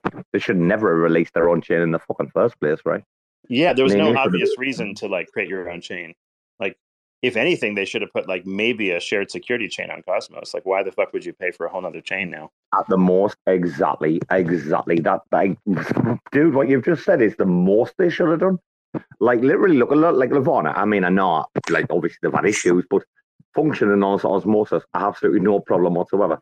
Like, well, Levana's benefit of being on osmosis is that you have a DEX right there with good liquidity, right? So that's the benefit to Levana and osmosis. That's cool. But Mars you know could be on osmosis too, theoretically, I guess. See, it's sellout. It's sellout season, bro.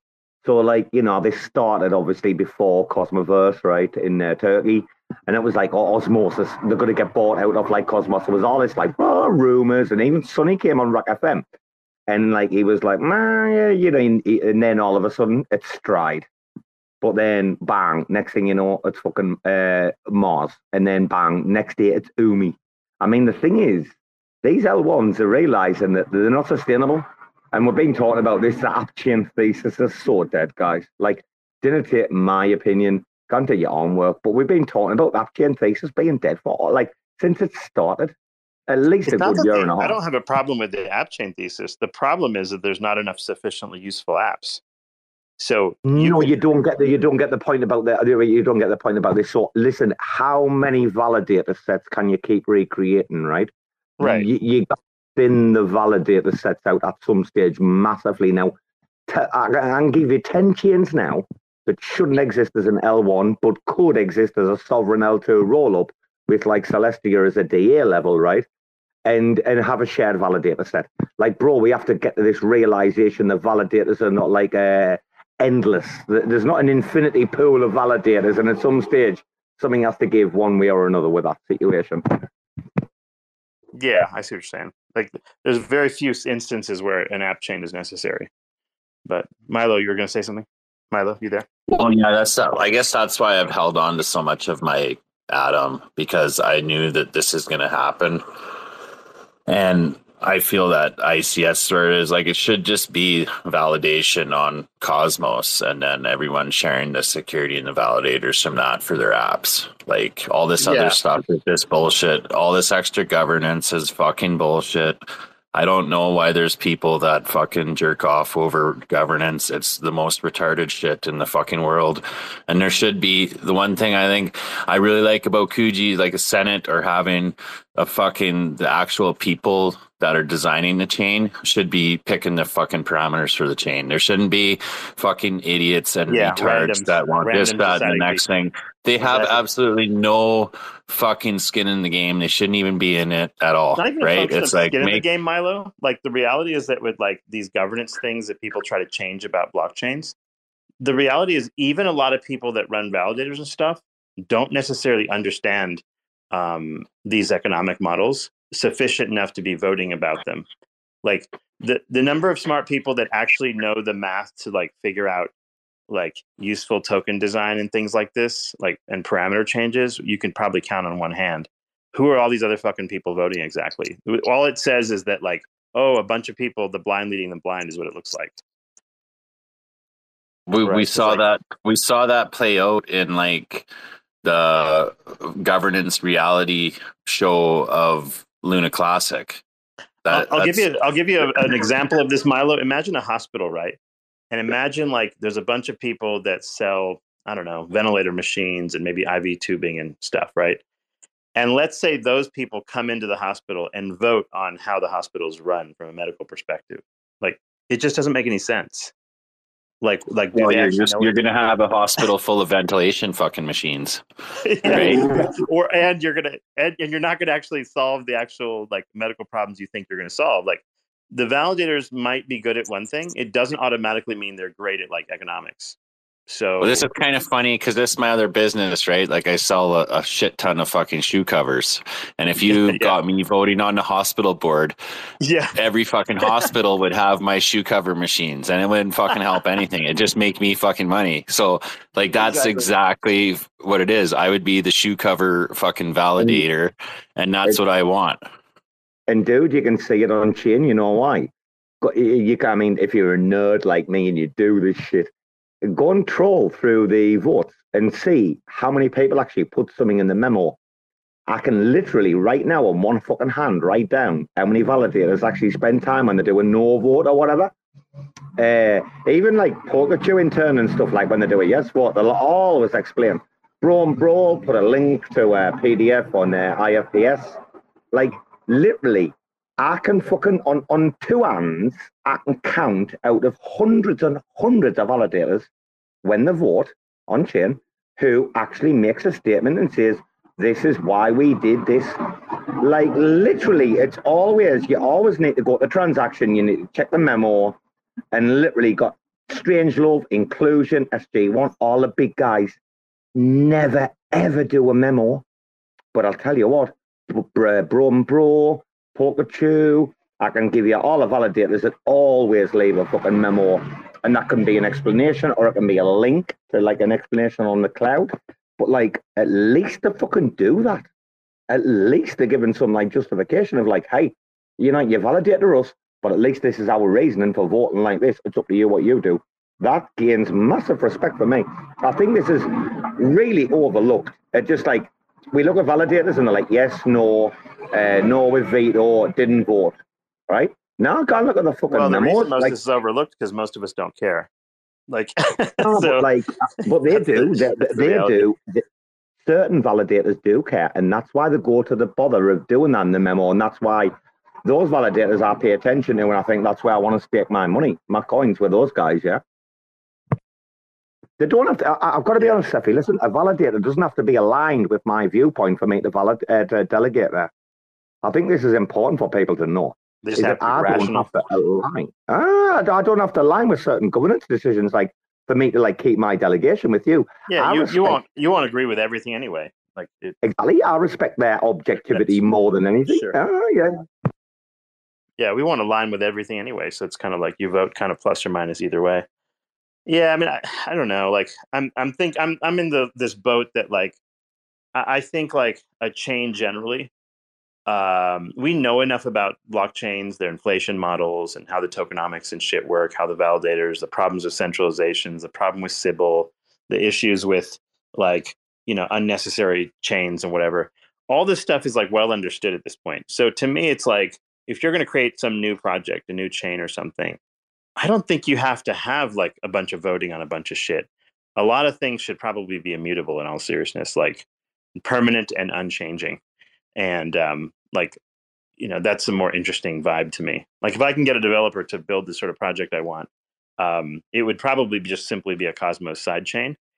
And these days, you don't even have to have the full validator set for. The, did you see that, Robo? There's a new thing where it's like you can do partial security. So if you only want like maybe 20 validators out of the Cosmos Hub, you can use just 20. You don't have to use all of them if you don't want. So like, let's say you do have validators that participate more and like know what they're doing. You could just use that for your particular chain. Isn't that cool? So then you can just pay like just the fees for that. You don't even have to pay like, you know, just transaction fees pretty much, and that runs the whole thing. Um, but yeah, like if you build a thing, like you could create something really simple now, and if you have a relatively small project, you can pretty much run it like relative very cheap. And then like if it becomes gigantic and you need a bunch of like extra transaction speed and you need execution layer or whatever else, data availability layer or whatever, you can always move that chain to something afterwards and migrate it. But that's kind of the thing the now. next, the next stage, bro. The next stage is uh, mesh, right? So, like, we're gonna see just what this is going to do on the uh, the ICS uh, impact level. But, dude, so Cephii, I, I mean, I didn't want to make an announcement or chill in your space. I'm not that guy, you know. But so, RAC FM uh, and RAC FM DAO, blah blah blah. We are uh, about to start running nodes. So we're going to start off very small, very carefully, very like cleverly. Uh, we're getting equipment shipped in right now. Like we're gonna do this like properly. But I hope like anybody that knows us, you know, if you have got staked. Uh, so Juno stars. Uh, Wait, what's the purpose of all this? Does it make money or something or what? Like what is it? Well, I mean, it's going to help fund what we're trying to do. Like we're trying to build a media empire, you know. Like like we're trying to like we're we're not shy about what we're trying to do. I mean, Bruce is down there. I'll tell you, what work's going on behind the scenes, Cephii. But like Uh, what, what you just described, nodes and whatever else, that sort of like generates revenue somehow. Yeah, but like like revenue, we can like give back to the community and stuff like that. Like like we're gonna do like funds. Like we're gonna make it fun, bro. But. Hmm. you know, I mean, Juno, if you ask me, needs a RAC FM DAO node. This is like a DAO run validator, by the way. So like it'll all be run by the DAO. The whole thing will be subject to the DAO, and yeah, they'll be delegated their responsibilities and roles with certain things in regards to like signing blocks, blah blah. Exactly the same as DAO DAO function as a DAO run validator. They're on quite a, a uh, number of active sets, but there's absolutely no reason at this point. See, RAC Supply, not RAC FM, the actual like Rack.bed, RAC.supply, the actual project, they haven't got time to do this shit, right? But they would love to. And they're willing to get behind us. And then so's a few other people are like, this is like something where it's not us that have had this idea, it's other people saying, why aren't you running a community node? Like, what's wrong with you? Like, we'll help you, we'll coach you. Like, you've just got to get the equipment, get it on site, you know, it's got to be bare metal, blah, blah, blah. But yeah, bro, it's happening. I mean, there are certain events that's happened in the last few weeks that's helped to facilitate and accelerate this. I wouldn't Mm. lie about that. But like, it's happening. Anyway, Hmm. four, four networks. I wanted to see if Soy's available. He's down audience right now. If he's available to chat, I wanted to ask a couple of questions, like what kind of things are uh, coming to Neutron and stuff. Like, Dude, I'm wondering what the neutron. I'm, I'm wondering in the inside circle. I'm wondering what the neutron uh, discussion is about mesh. So, like, I haven't really heard a lot from. Uh, maybe I've missed the spaces from but Speed. how to whatever. benefit them though? They're, the, the Neutron one's already like a Cosmos sidechain. Like, No, I'm not on about What benefiting. I, I'm I'm on about negatively impacting. Actually, not benefiting. I'm talking about the ne- reverse. negatively how though? That's what I would like to speak about to find out. I, I don't think any of those things matter for like any individual chain. Like today, like if you look at 2024 and you look at like Cosmos chains, nobody's suffering from lack of infrastructure. That is not the problem at all. Like the the primary thing that like most chains would benefit from is users and interesting things to do on those chains. Um, and there's a fair amount of replication of things on chains like dexes and whatever um, random shit coins that you know do vague functions like you know staking modifications and things like this like mostly just like minuscule things that don't do very much. Um, and i think like uh, some of the cross-chain stuff is interesting like if you have enterprise dao or warp protocol or dao dao or you have these types of things and you're able to sort of do interesting cross-chain um, like applications uh, people enjoy, of course, perps trading and these kinds of things. So that's a popular thing um, that brings sort of activity to a blockchain. Uh, people like, um, well, clearly more than anything on blockchains, people want to make money on them, um, and that's mainly like one person take money from another person. I I far- would never, Cephii. I would never want to start DAO wars. But I've got to be honest with you. Listen, DAO What's DAO that? A DAO war?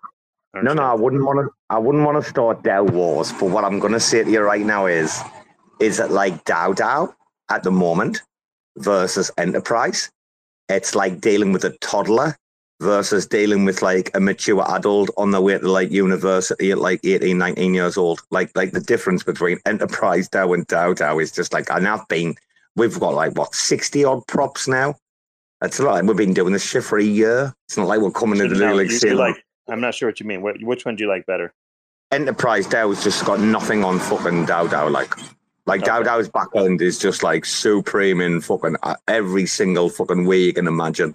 Like what I- you can do with I DAO think the DAO. problem with the problem currently with like uh on Juno is like no matter what else you want to do, the the my core problem on Juno was it just got no decent dexes. Why are you mentioning Juno? I don't know because DAO DAO is like Stargaze, uh, Neutron, Osmosis, Okay. So Migaloo, Terra. DAO DAO's not on multiple now. DAO DAO's everywhere. Oh, Okay. dude, we, we've got now we've got uh, on our on our DAO. So RAC FM DAO, just like we, we're cross chain DAOs.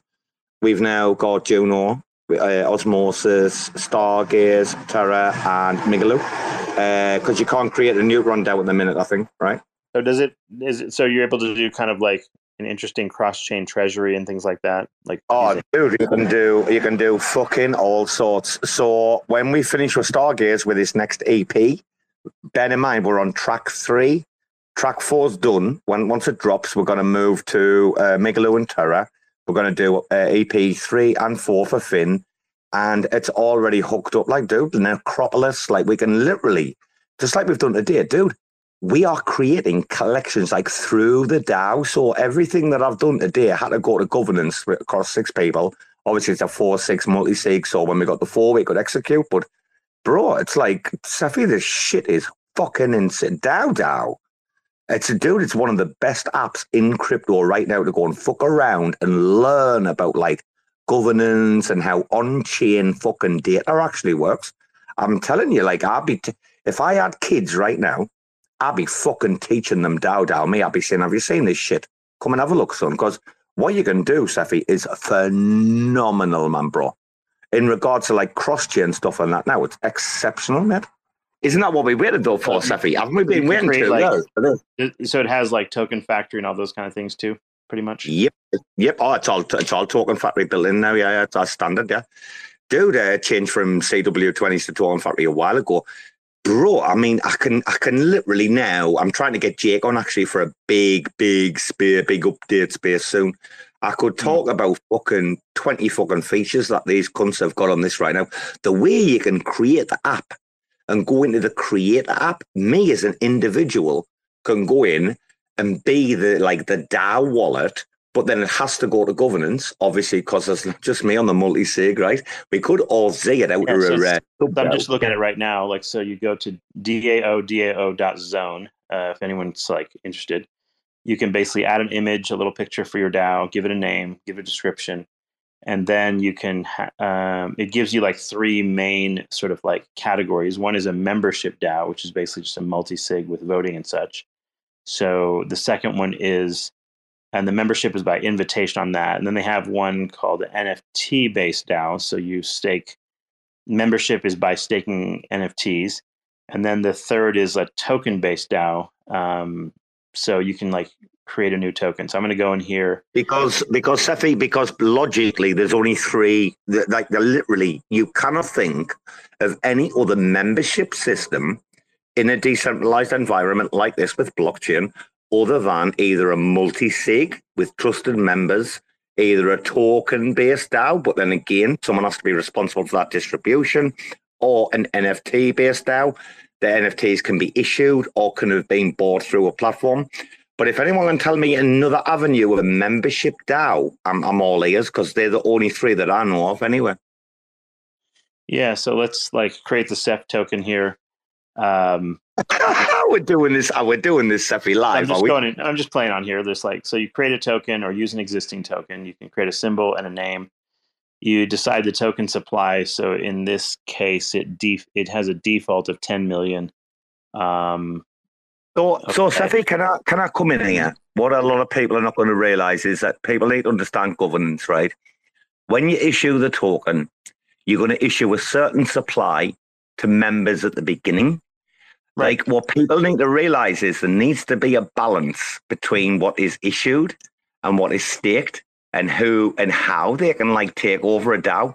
Like that, what you're talking about right now, if you're creating a token based DAO, because a multi sig and an NFT DAO, you've got no worries about this, but a token based DAO, they require the ultimate fucking level of caution because you can fuck it up. You can get locked out of your own DAO or sub DAO. Yeah, And that's well, the, embarrassing. the thing is, like, you'll have uh, so there's an initial token distribution. I'm just looking at this. So you like set what percentage of this will be in the treasury versus what percentage of it will be um, uh, like so you can set 90% goes in the treasury and 10% will be in circulation for example Correct. correct. could So- some different levels of so you have like different levels of members core contributors uh, percentage of token supply so core contributor might be like you know 1% each or something or whatever it is um, and then you have like So, uh, so Cephii, yeah, you, you, you're totally correct. So, RAC FM, six people.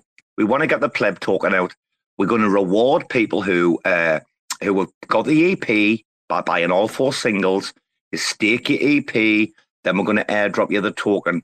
So, 10 million supply, 10% goes to the RAC people in the DAO, the six people, right? 10%, yeah.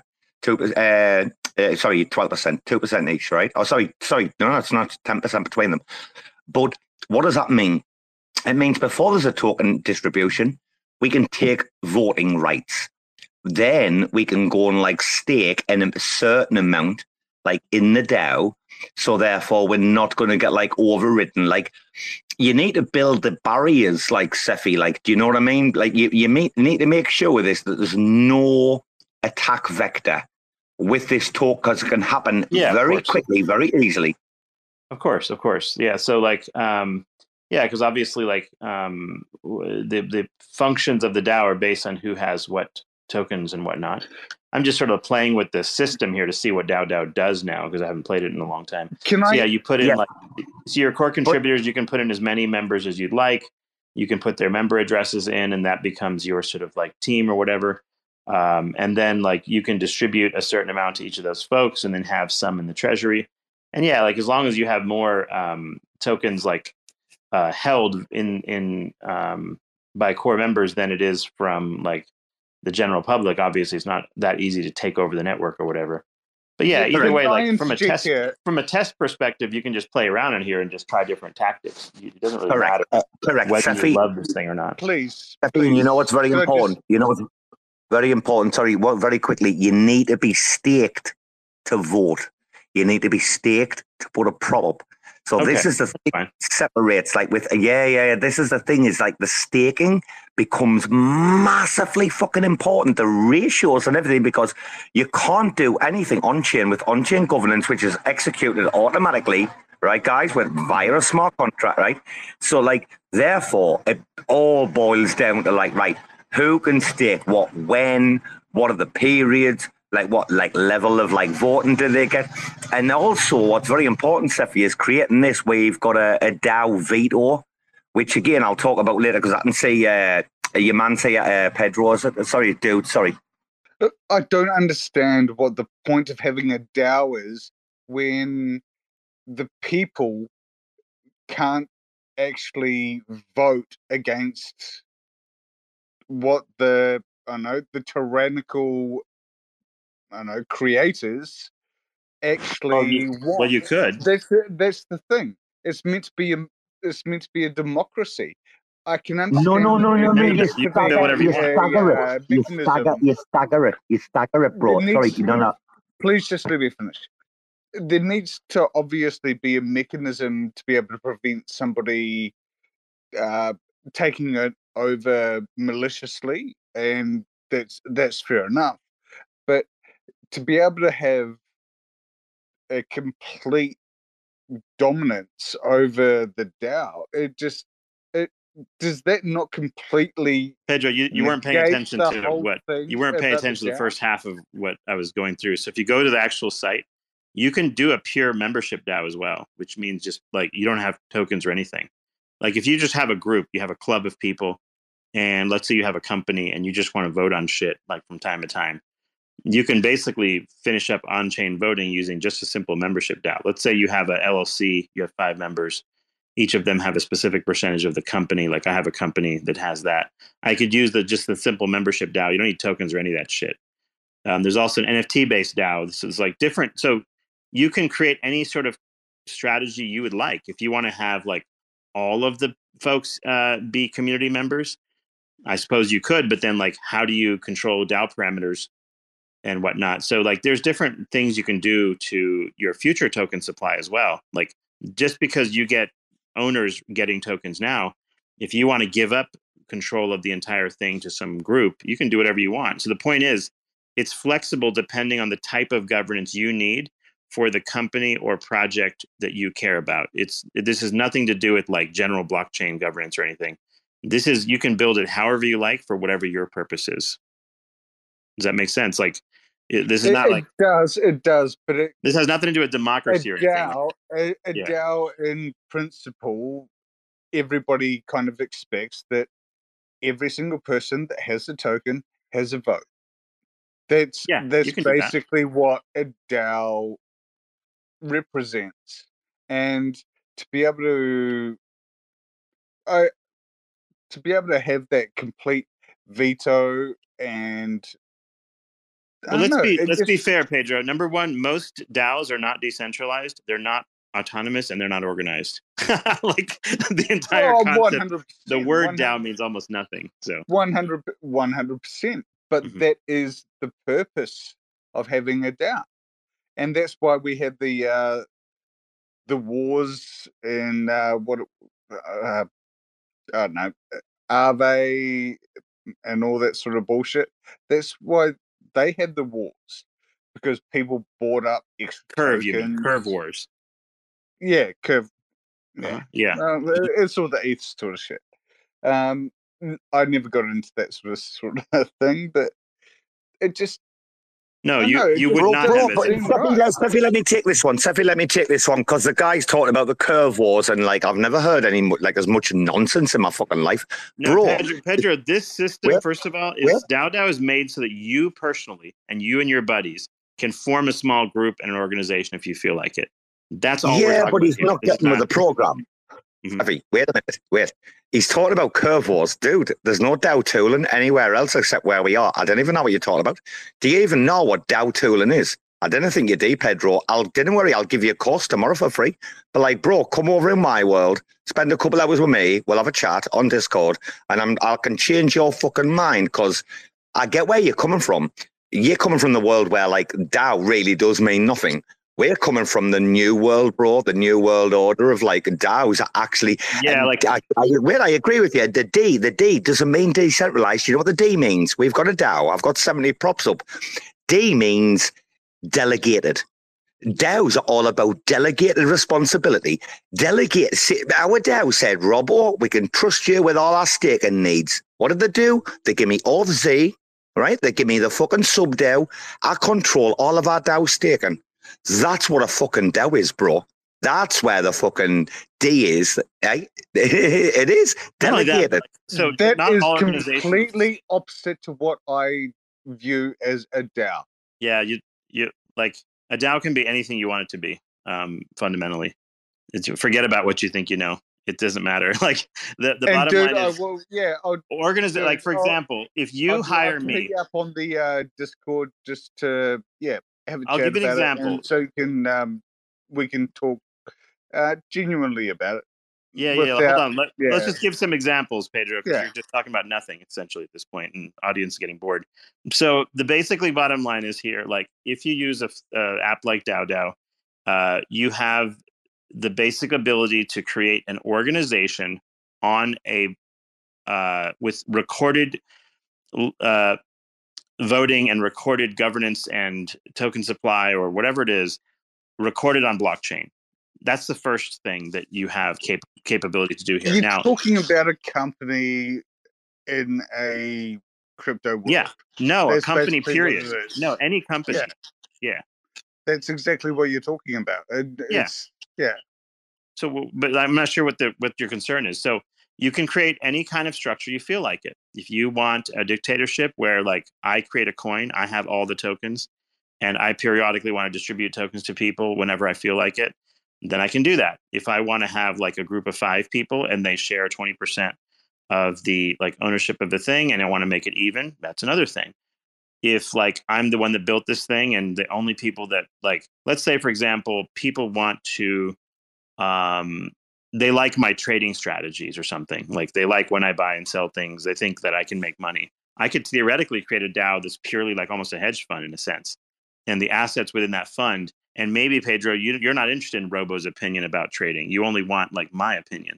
So you don't want a DAO in that sense. You just simply want like a dictator to do like a hedge fund manager, right?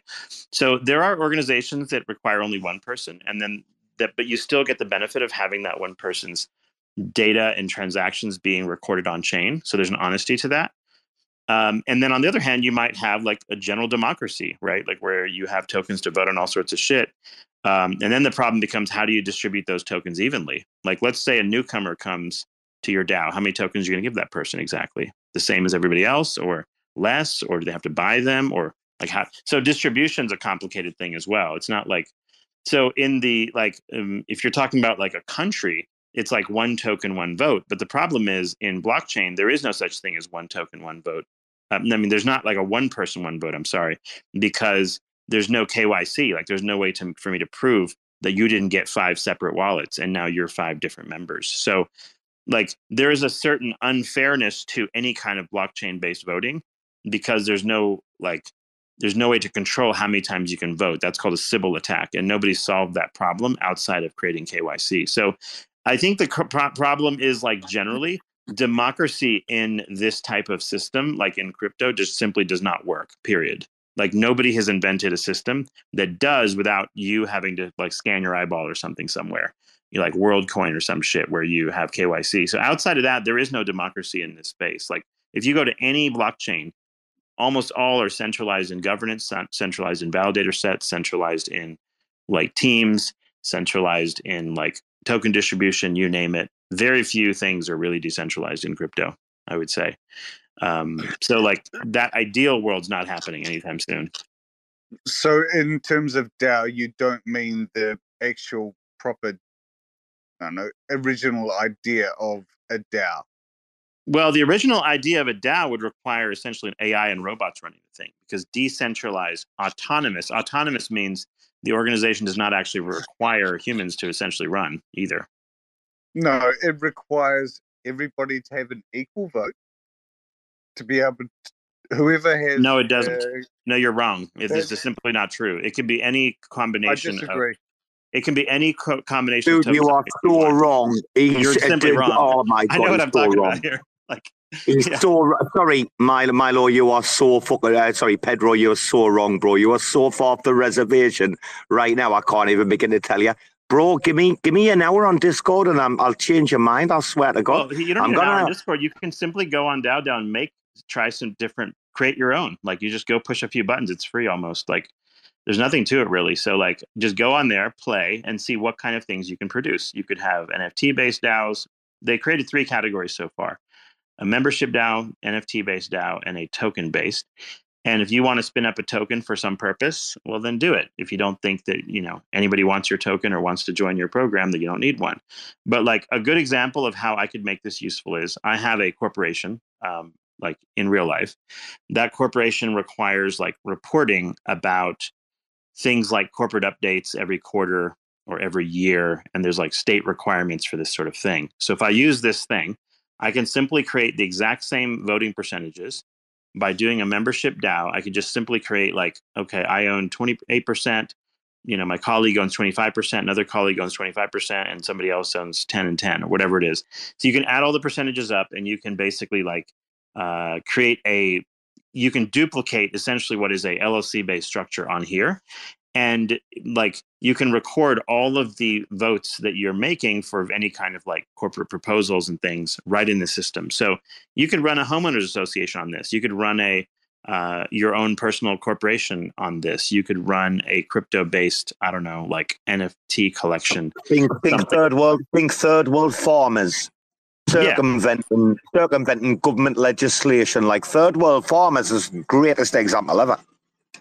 Yeah. So there's a lot of different like uh, tooling necessary for just like managing groups of people, um, voting on different things. But there's nothing about a DAO that has to be necessarily like, let's say, for example, it has to be pure democracy or pure, you know, capitalistic or pure socialistic or some political. You can you can inject whatever political or tokenomics philosophy you want to this thing like whatever you want. Like you could hand all the co- coins to the community, but then the problem Robo is talking about is let's say you did this. What if like one dude goes on a Dex and buys enough coins to take over all the voting? It's still not going to be um it, like how is this going to be a democracy at that point, right? So that's what he's trying to point out. Like you have to be careful how much control you want to give to who and for what reasons. And every organization is different in this regard. Like there's certain like for example, if I'm the primary lead um, investor in a corporation and I want to own 51% of the company because I put in $10 million into the company and the other investors put in $500,000, they sure as fuck isn't going to get it be a democracy. Like it's going to be like you can be an investor in this thing, you can get a partial, um, like partial ownership in the company, but you're not going to be running the thing. And I may appreciate your votes, and I might use them to help my vote, but that doesn't mean like my vote won't override anything else. So if you're a 51% owner in a company, for example, that's yeah. Cephii, Cephii, can I can I just come in here? You, you have Yeah. to be aware of human nature, right? And listen, whatever, no matter what you think of people, blah blah blah. You know, relatives have killed relatives. You need to assume that, like, it's a that don't trust, verify, right? How can you verify shit uh, through on-chain governance? Essentially, right? It's well, it's like, how do you get to that point where you allow the on-chain governance to be able to take place? like you can't just throw every dog a bone. That's not how this works. If you're actually going to run a sustainable business, so there is there is a little bit difference between the sustainable business side and then just being like some random project where you didn't give a fuck. Like if you want to protect like your user base and blah blah blah, then there does need to be some element. But it's a trickle down thing, isn't it? Like governments can be incremental. You can start out where the founders of the project do have that particular like you know voting thing, but then you see votes that are in the like uh in the what's the word I'm looking for again in the need of the in the, the benefit of the community. And then you're like, oh, wait a minute, okay, oh, okay. Well, then the day, okay, they've brought all these other people. in. Like, it, it, it, it Cephii's bang the on other the thing too money, is the, the other thing too is robo like something special about crypto DAOs is that okay so if you talk about like a real world uh, system say for example I vote on let's say everybody in the DAO votes that uh, robo needs to like um, design a new NFT project and everyone votes yes we want robo to design it right and um, his art skill is amazing, whatever, and we're going to have him do it. You could do a vote, but that on chain vote does not result in Robo actually doing anything. Robo physically has to do that shit, right? So this doesn't guarantee anything. When you're talking about a DAO on a, you usually use it not for just routine voting. You use it where a vote actually changes something permanently within like an actual electronic system.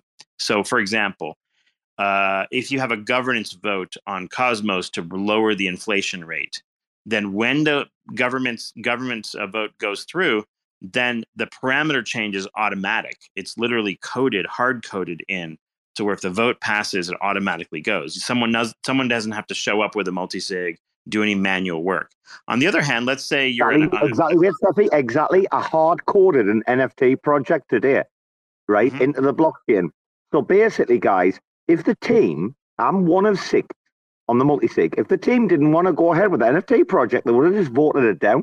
Like the NFT project could not launch unless we had a, uh four of six to execute. Like it's like, dude, the very fact that you've got like this oversight committee, like, is insanely cool for so crypto. the, so the membership DAO would be something like, let's say, Kujira Council, right? Kujira has like a five-person council, and they help to make decisions for the community, and then like they bring proposals to the community. But let's say within the council they want to vote on something, they could use something like membership DAO as an example to just take care of like recording votes somewhere. Um, and that's not in the general governance section of Kujira, right? It's just this is a separate app that you use just for this within the within the group to make sure that everyone's had a chance to vote. It's recorded somewhere, and if someone wants to see a history of the voting pattern, it's immutable, so they can come there and look, and they go, "Oh, look, here's our voting pattern for the past five years." So a membership DAO would be something like that, where like you're not trying to, to have the vote create an on-chain action let's take a different example. Let's say, like, let's say you had a DAO and it has a bunch of treasury tokens in it, right? Like, let's say it has tokens like, for example, Ethereum, or it has like Kujira in it, and it has maybe some staking yield or whatever. And you say we're going to vote on a on-chain process, which is we're going to claim our Kujira staking rewards, and we're going to take those staking rewards and we're going to buy, um, like we're gonna we're gonna be on an automated system and it's gonna buy some Juno tokens, right? Something like that. So if all of it happens on chain where you click a button and everyone votes and automatically the thing, you know, Kujira gets sold and Juno gets purchased, then that would be sort of like the automation side of sort of like, you know, the autonomous sort of um, organization, such that once you have a treasury going on, all of the things can be done by voting and it's like there's no central agent required necessarily to do all of these tasks. Now even then there's like certain levels of centralization because like a five person multi-sig is very different from a community vote that requires like a token structure or something. Um, or like um, you know let's say like um, what happens if um, i come up with a proposal and it's to sell and do this this and this um, people believe me because I know how to trade tokens and shit, but they don't believe the community. Otherwise, like you're just going to get average results. So then you could do things like I create the parameter and the process that's going to happen, and then the community can vote on that actual process happening. Where, where you're going to get more interesting things happening is like with Andromeda coming and some of these other things, you'd be able to auto- automate like really interesting processes. Like, for example, if the price of Kujira goes to ten dollars, um, we as a DAO would like to sell that and move it into you know Axelar USDC or some shit, and we only want to you know we want to leave that in the treasury earning yield over here on this protocol right or something like that so you could create like interesting um like almost it, you can imagine it behaving like a hedge fund of sorts well, would well be another Stephanie, you, you, Stephanie, we've got it we, we haven't got an exact case but pretty close so tank Maneki ones. Let's look at that, right? And let's like take that as a use case and, and say that the way, had don't full use terms that nobody cell. in the audience uses. They lose their mind because, Well, like, so tank- what's a Maneki one? What are you talking about? tank- Like, tank- you have to say everything of the extensive clarity. Okay. Like, Tank, nobody knows Tank is a community member. Tank is a, a very valued community member that uh, was uh, very early with Stargaze released an NFT collection called Manekis, the cats, but they were very expensive. Uh, they raised like a lot of money. Now all the money went into investment, running like uh, nodes on. Uh, oh, fuck, I forgot what it's called. I'll, I'll remember in a minute. Uh, you all know this one, the gaming project. Like so, think about this, yeah. Tank could start the, the DAO off, and it's an NFT DAO. So the people that buy the NFT become the members. Tank puts a prop up to say, hey guys, I'd like them. I mean, this is what happened without the DAO situation, by the way, guys, right? So I just want everyone to know this has already happened without the DAO framework. Put it into the DAO framework, and it really makes a lot of sense. Tank could have released that NFT collection, which has already happened. It could have gone to DAO, right? You, you, you buy your NFT, you have to stake it in the DAO to have like governance rights, right, over the treasury. Tank puts a prop up and says, guys, you know, you have bought this NFT, you trust me. I'm going to create the sub DAO. It's the investment sub DAO. Give me author, all Z, which is like, you know, the authorization that you need to like perform actions as a sub DAO on behalf of a like a parent DAO. So the parent DAO says, yes, you as a sub DAO can perform these actions, whether it's staking, blah, blah, whatever, without the permission. So like RAC FM, they've given me permission to do a lot of things as one entity, not six. Right? I don't have to run the governance every time I yeah, want to do some like things can be done with like it's the same thing in the corporation. Like for example, there's Exactly. something I can do without asking for like a vote from the community, and then like some things that are substantial enough. Like let's say we're selling off a building, then like that needs to get a serious vote, right? So, but but but Cephii, but Cephii, the the the parent DAO that's the NFT DAO that everyone is a member of has the right to revoke Tank's access or authorization Sure. at any time by governance. You understand what I mean? Is that Sure. oversight So- committee? so all of these things, the fact that all these mechanisms can be hard coded into a DApp, and then the final results of all these things can be linked to a like ledger and be kept on record. That's pretty much what DAO tooling allows for. Previously, if you had to do all this shit, you would have to have like a coder build all of this stuff just for your particular organization in crypto. Whereas now the beauty is you can go and hit the create button and make your own coin, make your own DAO, and make as many different varieties of DAO as you feel like you want. Um, and you can experiment with it. And that's what's amazing about uh, DAO DAO and even to a lesser extent enterprise similar concepts. And then like you can tie to this some of the interesting things coming out, like for example, Warp Protocol, which is like on Terra, which allows you to automate certain things. Like for example, let's say Bruce uh, finishes some task. He produced some task, um, and everybody agrees that the task was done to our satisfaction. You can have cash already stuck in a like vault, sort of by via multisig, and that cash is only released once certain objectives are met. So Bruce does 20% of the work, he gets 20% of the fee, uh, the money. The next 20% of the work, you get the next 20% of the money. And like if that could be proven on chain, it's even better because then you can make it automated. Um, and then Andromeda, which is another protocol on, in the Cosmos that's coming out, Have allows you to Cephii, like have do you seen the vesting?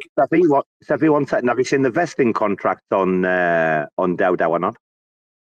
Seen the Uh, no, but yeah, I get Oh. what you're saying.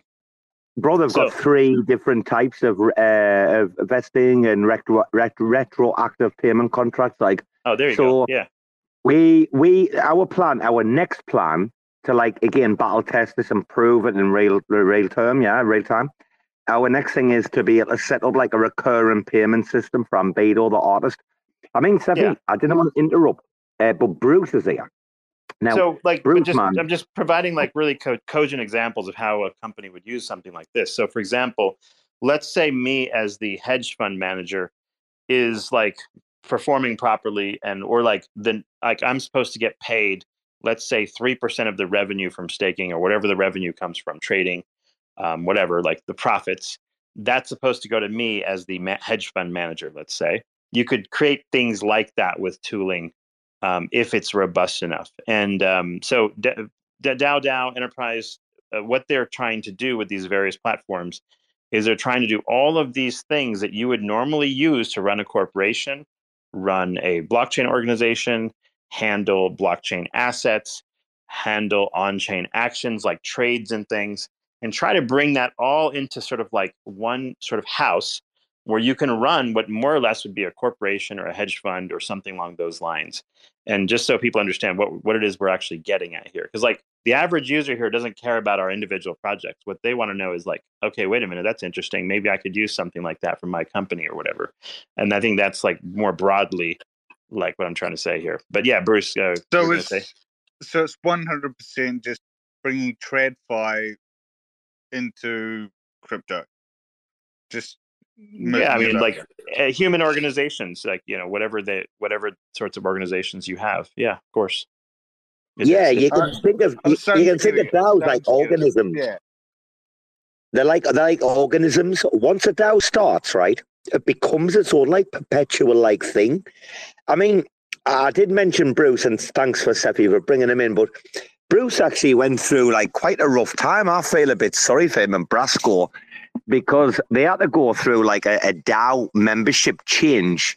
And it was a bit awkward for me. So just to let everybody know, a year ago we started RAC FM DAO, like six original members and we had like a little bit of an issue, an internal dispute, you know.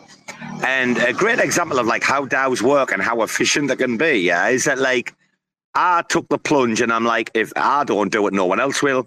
And I put a prop up to get rid of two members and bring in two new members at the same time on the same prop. Now, very big prop. You've got to think that, you know, these two members, obviously, you're going to go no veto. There's six on the multi sig.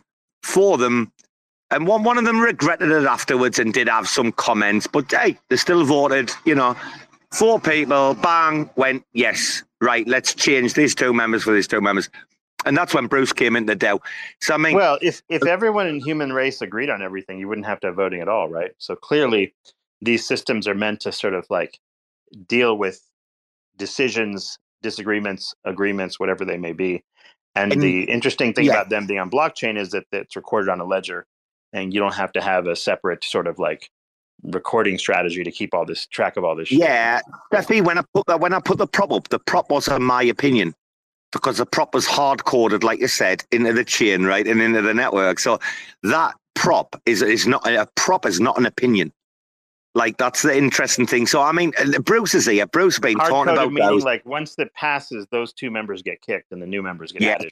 Part of the correct. like it's all uh, uh, hard coded. You can actually immutable. right so immutable. these changes you can actually changes to the DAO. You can make a vote, and then it will all those new transactions will go into place. For example, the new members' wallets will be added, the older members' wallets will be removed, et cetera, et cetera. Like so, the but when we say autonomous, like you know, or automated, it's like how much of this is like how much software is in there to do all these cool things, right? Well, that's Um, why I posted that. That's why I posted the space. So, guys, I've only put part one, and honestly, like Pedro, you should go and listen to this. Uh, there's part one and part two. Last like April, we were on like a five-hour DAO summit. We had like function. We had like a Jake and all them. All. I mean, we had fucking about ten DAO projects on.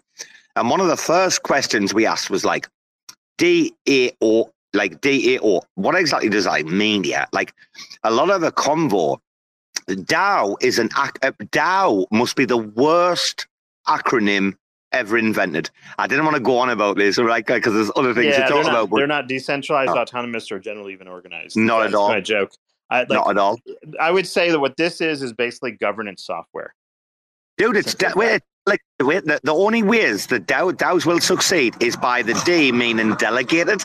So, like, I can't hustle five people, right, to claim rewards and restake in a fucking DAO. Ambido, like to to put a new piece of artwork on Chin, doesn't want to bug five people. We know he's good enough. Can't we delegate the responsibility Of to. Ambido, to me, to Bruce, exactly to do these like mundane? That's where governance fatigue, and like this is the where other thing too is like remember every every superstructure you create of complexity requires even more sort of software development to make it. So an example here, like delegating, a good example of this is just simply like delegated representative government. Like you go and vote for a congressman to go and vote on your behalf in Congress because if you had to pay attention to every law and everything that's going to be happening, um, you don't have the resources an individual. Imagine all of the citizens of America showing up in a building somewhere, uh, you know, or like you know, over some phone conversation, and everyone's trying to yell at each other and trying to vote for something. Nothing ever happens. So delegation for, to representatives is sort of like part of sort of human governance and the cons- the concept there is like general democracy just simply doesn't work like if you have a million people in a room somewhere all voting on something like you know does any, do any of those people think- actually know what's going on? I feed you on free alpha. I'll give you free alpha because we've got to bring bruceman in, man. He's my wingman, but I'll give you free alpha. So ZK uh, and ZK creds, and there's some other stuff like with mesh and that.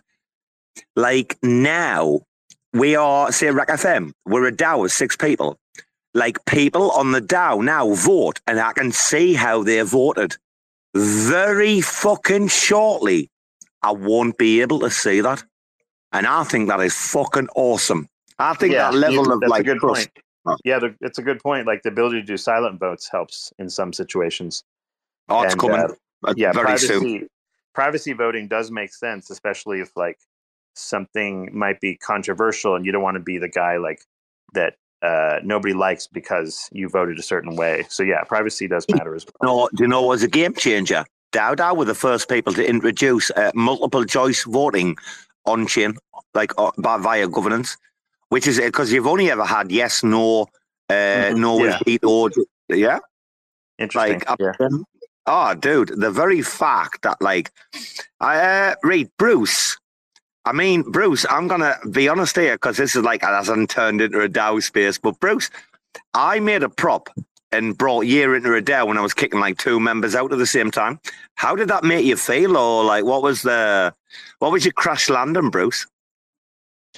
Well, it's it's like an awkward way to enter the space, I would say, and like sitting in the DAO, being a member of the DAO, and the recent prop is just them being voted out and you being voted in. That's Well, kind of very fact, awkward. The very fact that four people said yes, this is the right decision.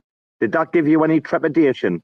Although it was awkward, you must have gone, well, fucking hell. Four out of four said yes, so like, you know, I've got to listen to people. Yeah, of course you are. Of course, I was surrounded by people that all said yes on chain, so it it wasn't like I didn't feel welcome at all. It was more because like the people who were voted voted out was people I, I know that I talk to on a regular basis. Yeah, Bruce still. So yeah, the awkward. social thing was awkward. Well, I mean, this is this is part of the reason why, like, sometimes tokenized anonymous organizations, you know, make sense for certain types of applications, and other types of applications you have to have a human touch because you have to actually talk to everybody involved because you have to produce something. So if you're all like singing a song and creating an NFT together, well, uh, you know, well, obviously, like that requires actual human to human collaboration, and so that's a different type of organization. Whereas something that's uh, you know, like like purely anonymous, like you know the the uh, you know all the miners on a Bitcoin network, for example, that's a different thing. So like every like Well, well, Cephii, I know you're Yeah. saying that. Listen, hear, hear me out. Hear me out. One second. Flatter me. These lot didn't know I was going to launch that prop today. I've been on testnet all week. I've been taught them. I I was actually trying to do a different image. We need to go back the drawing board. It's not working with the metadata, and it's like it's the one we wanted to launch with, by the way. And like, I, I just got that pissed off today when I cracked it on testnet. I'm like, fuck it. I'm gonna go on on the down. I'm gonna do it. Fuck it. And I transferred the money up the foot. It's like fifty dollars or something for a, an OE mint and now on stars. They used to be like seven bucks when it was fuck all, but they haven't changed. They haven't got dynamic pricing, unfortunately. Anyway, I did it. And Bruce will tell you, none of them knew that they were gonna wake up this morning and me be like, hey guys, look at this. This is what I like, excited little kid. But they all saw it, they all bought in, and it's like, like I can do that with a DAO. At least we have freedom of expression to like do something, and then they, the rest of the panel, can make the judgment on whether they think it's right or wrong. And I love the fact that, like DAOs, they're not stifling creativity. They might actually be inspiring it, but just in a different way that, we've been used to in the past. If that makes sense. Yeah, maybe. Uh, like, I mean, any human group can do different things, like as a group, than individuals. And if, you know, if you're just an individual doing some sort of interesting project, you don't need a DAO, obviously.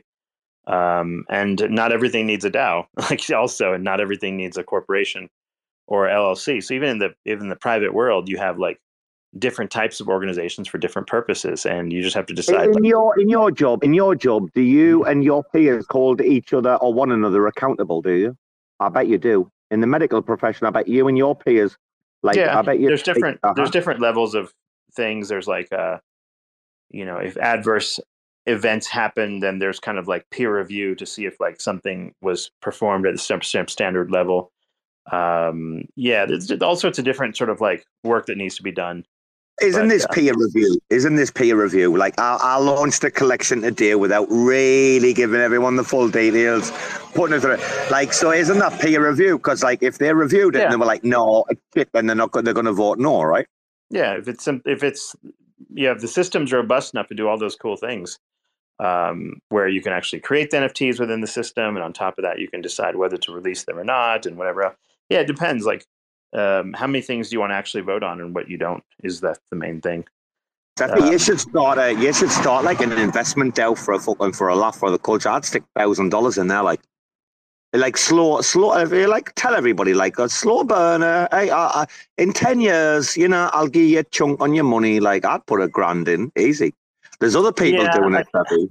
Well, I think uh, to me, it's like what I what I would be interested in seeing from like a financial DAO um, would be like you need some of the features that like Andromeda brings, and you need some of the features that Warp Protocol has all in one. It's like in order to sort of automate trading bots and different things, it like might be okay. I want you know a bot to do this particular series of things. It's a fairly complex set of software as well.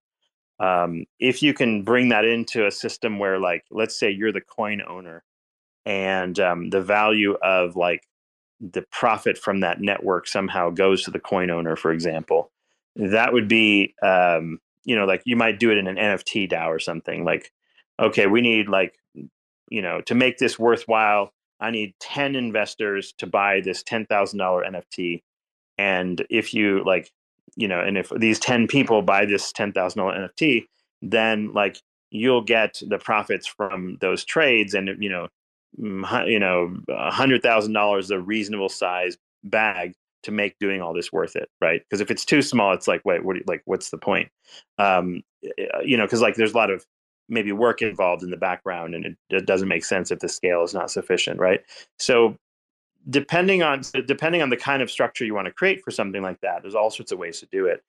If like your goal is to get as many outside funds as possible, you'd probably do more of a token DAO because you want to sort of like um, be able to sell as many tokens as you possibly can or something like that.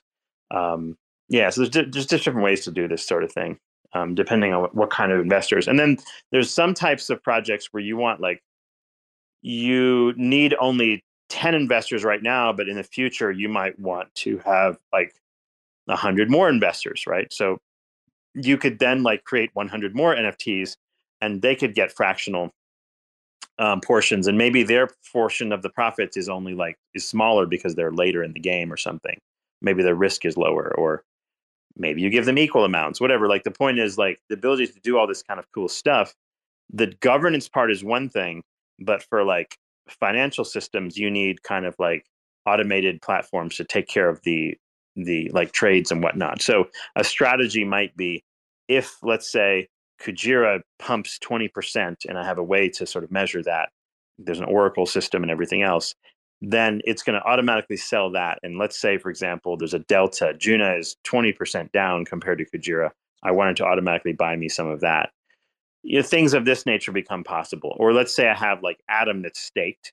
So all the initial investors, all that happened was their Atom got staked. And then the staking yield from that Atom could then be directed towards like specific investment thesis, like whichever coin in the cosmos is down the most, I want more of that one out of like let's say I don't know Juno, Kujira, and Injective or something, and then it would sort of automatically do some some of those type of things. So you know, like trading strategies and things of this nature, um, bot trading, whatever, requires a whole nother layer of software um, to sort of implement all of that. So the DAO tooling part is like one piece of this, and it'd be interesting to see if like um, and and one way people have solved for this is like, let's say you create a um, like trading vaults. Um, Nebula Protocol and Terra was working on this before the crash, but like there's a trading vault and all the stuff happens within the vault. But the coin for that vault, let's say it's the Cephii vault, and it's like that's my trading strategy. It's named after me and it has my coin. If you own that, um, then you'll get the benefits in token token value accrual from that particular vault when you go to cash it in, right? So you can do those kinds of things. Then the DAO could just simply own various coins, like it could own the Lucky coin and the Cephii coin and the Pedro coin, and each of those has a different trading strategy associated with it. And any DAOs within that eco, like not just that DAO, but other DAOs could own various levels of each of those coin if they feel like it. So that allows like DAOs to have diversified treasuries of basically what would amount to ETF tokens, um, where like you know you know financialization of various strategies, then like the DAO can decide, okay, we're going to vote. Are we going to have we we want more lucky tokens or we want more Cephii tokens in this thing? And then you could vote for this kind of shit, right? And it doesn't have to be a big group. It could be just a like a trading friends. Like maybe there's ten people that like to you know like invest together or something and like do research together and then like produce strategies so the more type of tooling you have and the more tradable assets there are within an ecosystem like the more interesting this becomes so like with ibc assets and also liquid staked assets and whatnot, the the possibilities become much more interesting over time. So it's like there was a lot of cool shit that was about to come out on Terra right before the damn crash. And we would actually have most of the shit by now if it wasn't for the UST crash, because a lot of developers got wrecked at that time. But a lot of this stuff was being like just about to come out. It's fucking depressing that like two. It basically delayed us two years to get a lot of these kind of t- things I'm talking about. But it, really cool stuff.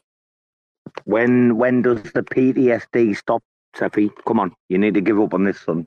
You no you PTSD. I'm just providing people context of what tech was available then, um, and like what um, what tech was available, and like what kind of setbacks there were as far as like uh, capabilities. But yeah, like Andromeda got really set know, back bad, right? Quickly, quickly, quickly. Yeah, you're you're totally right. With tech is developing far quicker than our IQs.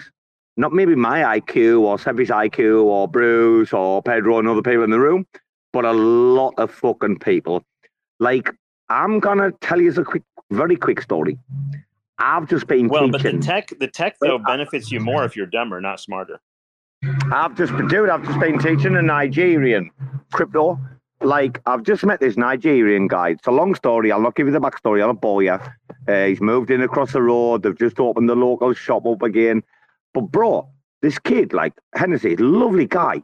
Fucking him to bits. He's so kind. But dude, he knows fuck all about crypto.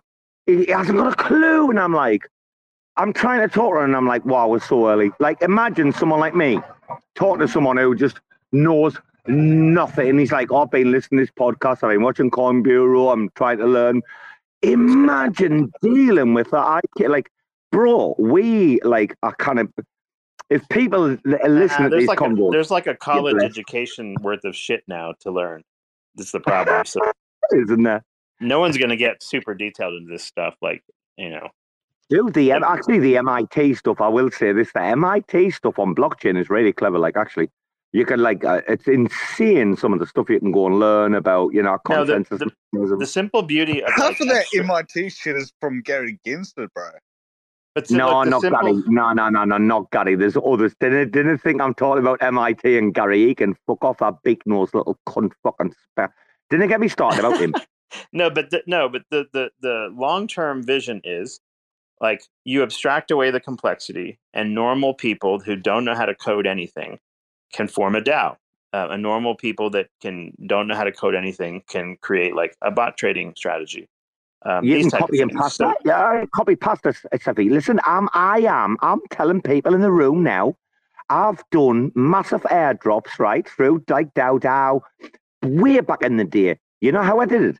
I copy and pasted code. I learned how to do a like a Google fucking spreadsheet, right, with the right commas in the right places. Like, like, bro, you can do shit without ever learning a line of code in your life. Like, and I, if you didn't believe me, jump in me DMs. Anyone, reach out, and I'll tell you what Yeah. we did, how we did it. Yeah, you don't need to well, know line the of thing code, is, like, you can make a lot of mistakes without knowing what you're doing either, because you won't know how to troubleshoot. No, no, no. As long as it's trusted Yeah. code, as long as it's proven, no, no. As long as it's trusted and proven. Dude, I've been copying Yeah, past sure. code. For, But that's But the whole point got- of Andromeda. You know what Andromeda is going to do, right? It's going to take trusted code. It's going to have like an app store where you can have like brief snippets of code. Someone, some developer can create a code where it's like, okay, I want to take staking rewards. I want those to automatically unstake. I mean, I claim those rewards every month. I want that to automatically buy me some Juno tokens and I want those like you know so you can create a sequence of events but the small snippets the little small sections of code are already pre-made and you can use plug and play from Andromeda and stick them together and then have automations be performed and add them to your website. So for example DAO would be able to add like common tasks that you might want to do in crypto and be able to import Andromeda code in to have that happen. Does that make sense? So like that's what's big Yeah, there. that make that makes sense. But I think you can do something similar with DAO DAO through Yieldmos. Yeah, I'm sure. Yeah, could there's there's a variety of stuff. yeah, hundred percent. Yeah, there's a variety of ways to skin this cat. Um, yeah, Andromeda's trying to just make a gigantic cross chain system where you can you as an individual can make any automations and put them on there. And like developers can give tons of different automations across lots of different chains and that's their theory at least so yeah it's interesting stuff. But the point is like you don't have to be a coder to do any of this that's the beauty. So no code solutions are the future of crypto and um, people like DAO and Enterprise and everybody else. The idea is like if you can create more of these types of interesting solutions, because the problem with DAOs before was like Pedro was saying, they weren't really decentralized and they weren't really anything, or, or Robo was saying. By having more and more things automated and having more things on chain that happen when you vote, that makes that more useful. Otherwise, like like I don't need a DAO DAO. I could just use a pen and paper, right? Like if I just want to take votes from Lucky and you and Bruce, I can just do it on paper. Like what the hell do I need all uh, uh, uh, blockchain for? So like governance on chain and functions on chain are very different um, and very specific, and a lot of that has to do with sort of like um, the real utility comes from crypto based automations, in my opinion and that's coming. So yeah, Yieldmos great example. That's what I said. Can, can you hear me? Because I think I'm getting rugged. That's what I said. The D. People who think decentralized, uh, like we we need a complete revision in the English language about what decentralized means. Right? We really do need this like hardcore coded fucking definition because it's not like DAOs will only survive if the DAO means delegated and you can say, this person's got that skill that can do that job. Let's give them the right. Let's give them the OZ. But the parent DAO retains the right to revoke that OZ at any time. That's the whole thing, Rona. Yeah. And we didn't have the ability to do that in the same way so far, right? Like, for example, if I have a five person multi sig um, handling a billion dollars on chain, um, and like three people die in a plane crash um, now what the fuck are you going to do right so like so you have to have the ability for like the you know certain situations like for example if nobody logs in three people die nobody logs in for a year maybe there's like a, a dead man switch where the last two multi-sigs actually do get ownership of it in that particular instance or maybe you don't want that because you don't want the other three people to get killed by the other two people or something there could be all sorts of weird reasons why like uh, well, your family. know. I mean, your family. Your family. If you've got like you know decent assets, I mean, the family is a right. great one, right? So there's this yes. whole legacy legacy wallet thing. I mean, if you think about sure. it, house for a family inheritance situation are the greatest thing fucking ever. Yeah. So inheritance is a great example of where, like, yeah, so, you might have some timed event, for example. If someone doesn't come in, log into this thing every year, all my assets will automatically get sent to my son's wallet or something. That's where like Warp Protocol has automations how many like families? That. How many how many families have went to war over inheritance? Like if it's hard coded in the blockchain and the assets are on chain, then I mean it it ends that fucking argument overnight, right? Yeah, it's Doesn't like an on chain will at that point, right? Pretty, and, and and and what was already like predetermined before the person died amongst the stakeholders. Like, bro, that is one of the most powerful things. Now, when you were talking about the DAO stuff, guys, a quick example here is Timmy. Timmy, uh, T- Tenderman Timmy from ICI in, in Info, please go and follow them. Where he's there on the DoraHacks. So if anyone knows the DoraHacks, what I'm talking about, yeah. Uh, he's on the multi-sig on the DoraHacks, right? They release the money, yeah, for, for the hackathons. And it's uh, Gnosis safe. And he literally came on a space and was like, guys, honestly, this is like the biggest load of bullshit, wank, pretense, fake, fucking like. He literally just. Robo, like you said, realize you just spent a minute, you said absolutely nothing. like, yeah, but dude, he said he you go through too many random stories to get to your point. It's oh, no, no. Like, like Gnosis Safe. Gnosis Safe is like one of the strongest like DAO formats or multi sig formats they've got out there for like Lido and fucking others. Like, like Gnosis stuff is like quite a high level thing, and it's shit. Like it's it's it's functionality, uh, usability. Like, dude, like literally, DAO tooling outside of DAO DAO or Enterprise doesn't exist in any ecosystem anywhere. Like, and you kind of tell me otherwise.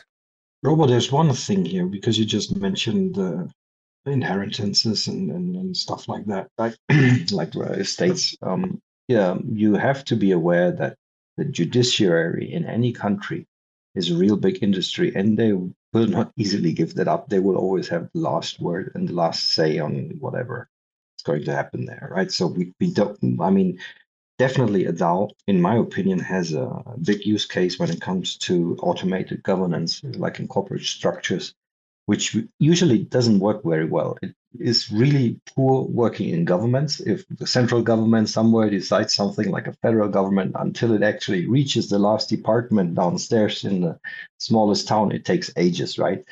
And automation through a crypto based blockchain structure could really help there. And the same goes for big corporations, right? Maybe not so much for smaller companies, but like any kind of bigger organization, I think uh, this autonomous decentralized organization has has some meaning there right so yeah i like what they do this is one of the reasons i just sold my rio uh not sure if you're familiar with it it's uh it's it's a real estate um real world asset uh coin and the only reason i got rid of it was i realized that it's not possible to be able to have that on chain or on the blockchain because it's governed by certain jurisdictions, governments. It's it's not something that can be actually managed purely on the blockchain, and that's why I got rid of it. And well, I moved it into uh, Kuji, but yeah, that was one of the main reasons. Yeah, we appreciate that you bought Gucci. Speaking of safety. Nice. I'm gonna, I'm gonna tell you something. When the world starts to get really bad and these mugs out here robbing, you gonna love digital currency. All these motherfuckers, they be running and gunning, and I'm all like, I'm sitting back just having fun in the sun, and then I'm like one out of a hundred. I'm just building abundance. It's some of everything we built during the last hundred upsets. You're getting salty, feeling faulty. You ain't no man. I keep robo here, grinning ear to ear, throwing up anarchy, smoking toiletries, spitting philosophies. Look at the dossier, we rack like geology. There's layers to this shit, like it's sedimentary. All these little onion peels getting torn off and buried. Imagine the smell. That shit is a vital experience without knowing how you will not survive, period. Uh, he's a fucking trip, man. Jimmy, if you Jimmy, if you listen to this, right, you're getting absolutely fucking ripped to death, like on a spaces, fucking live, you little troglodyte bastard. I hope you fucking listen. I hope you come to my house, son. I swear to God, man, I've got fucking loads of weapons and mad dogs, man. Mate, you just a little laugh, man. Go on, fuck off, man. Do one. Harmony. No, another one. Do you looking for a fucking job? You fucking idiot. You've just been fucking at the death. Fuck off. Try to change the course of the portion philosophy. I'm just here for the corporation sponsored lobotomy. Feels like I won the lottery, like I'm ghosting this pottery. Chill, Demi. More the shit's supposed to be haunting. If it wasn't, ain't no puzzle. You would try to train your muscle. Airdropping like a fatal hustle, but the pay is busting. Think of all the loss accrued just to pick up off the tricky custom. I figured all those sub downs would make up for something. I guess it just goes to show the fuck do I know. At least it's quiet over here. I like my little silo. It's better than watching them fight over how to divide my time between sitting at the desk and the ride home. Devs at Mickey D's, they leeching off that Wi-Fi. Zapdos and more, they shipping more than five guys. Console open, waiting for the kamikaze when the flash loans bang. They feeling like paparazzi snapshot motherfuckers. We got layers, meteor jawbreaker. We cracking a lot of craters. We rapping a lot of pay dirt, maxing out relators. Imagine the smell, five dollar wrench to your Darth Vader. It's, it's really funny uh, to us at Binance that everyone here is talking about uh, blockchain attack. We know who all the validators are. Who, we know where they live, and we're, we're going to their house with a wrench, a big wrench, and we will attack them with the wrench, and then we will take their validator node physically and put it in a truck and drive it to China. Right. So this is an extension of the the activities you performed on on BTC, right? Uh, funding and creating these massive uh, Bitcoin mines, putting them in caves, putting them in in uh, factories that were abandoned in the past, and also using electromagnetic pulse bombs to detonate uh, the USA and the other country mines. Right. So you're now applying this strategy to to Lung uh, in order to take over the chain. Is that correct? Uh, it's more simple. There's no uh, EMP bomb. It's just a van of men in balaclava, and they have wrench, and they're taking the physical validators from people's houses. They are usually very fat and they're usually uh, in the shower with, you know, with trying to wash uh, the mice uh, droppings off their uh, clothes. So it's very simple. We just walk in and we take it. But if there's someone who is sitting at the computer or sleeping at the computer, we uh, we hit them with the wrench really, really hard, and then they say, "Stop! Don't do that again." And we say, "That's okay. Just mm-hmm. give us your validator node," and then they give it to us, and we drive it to China.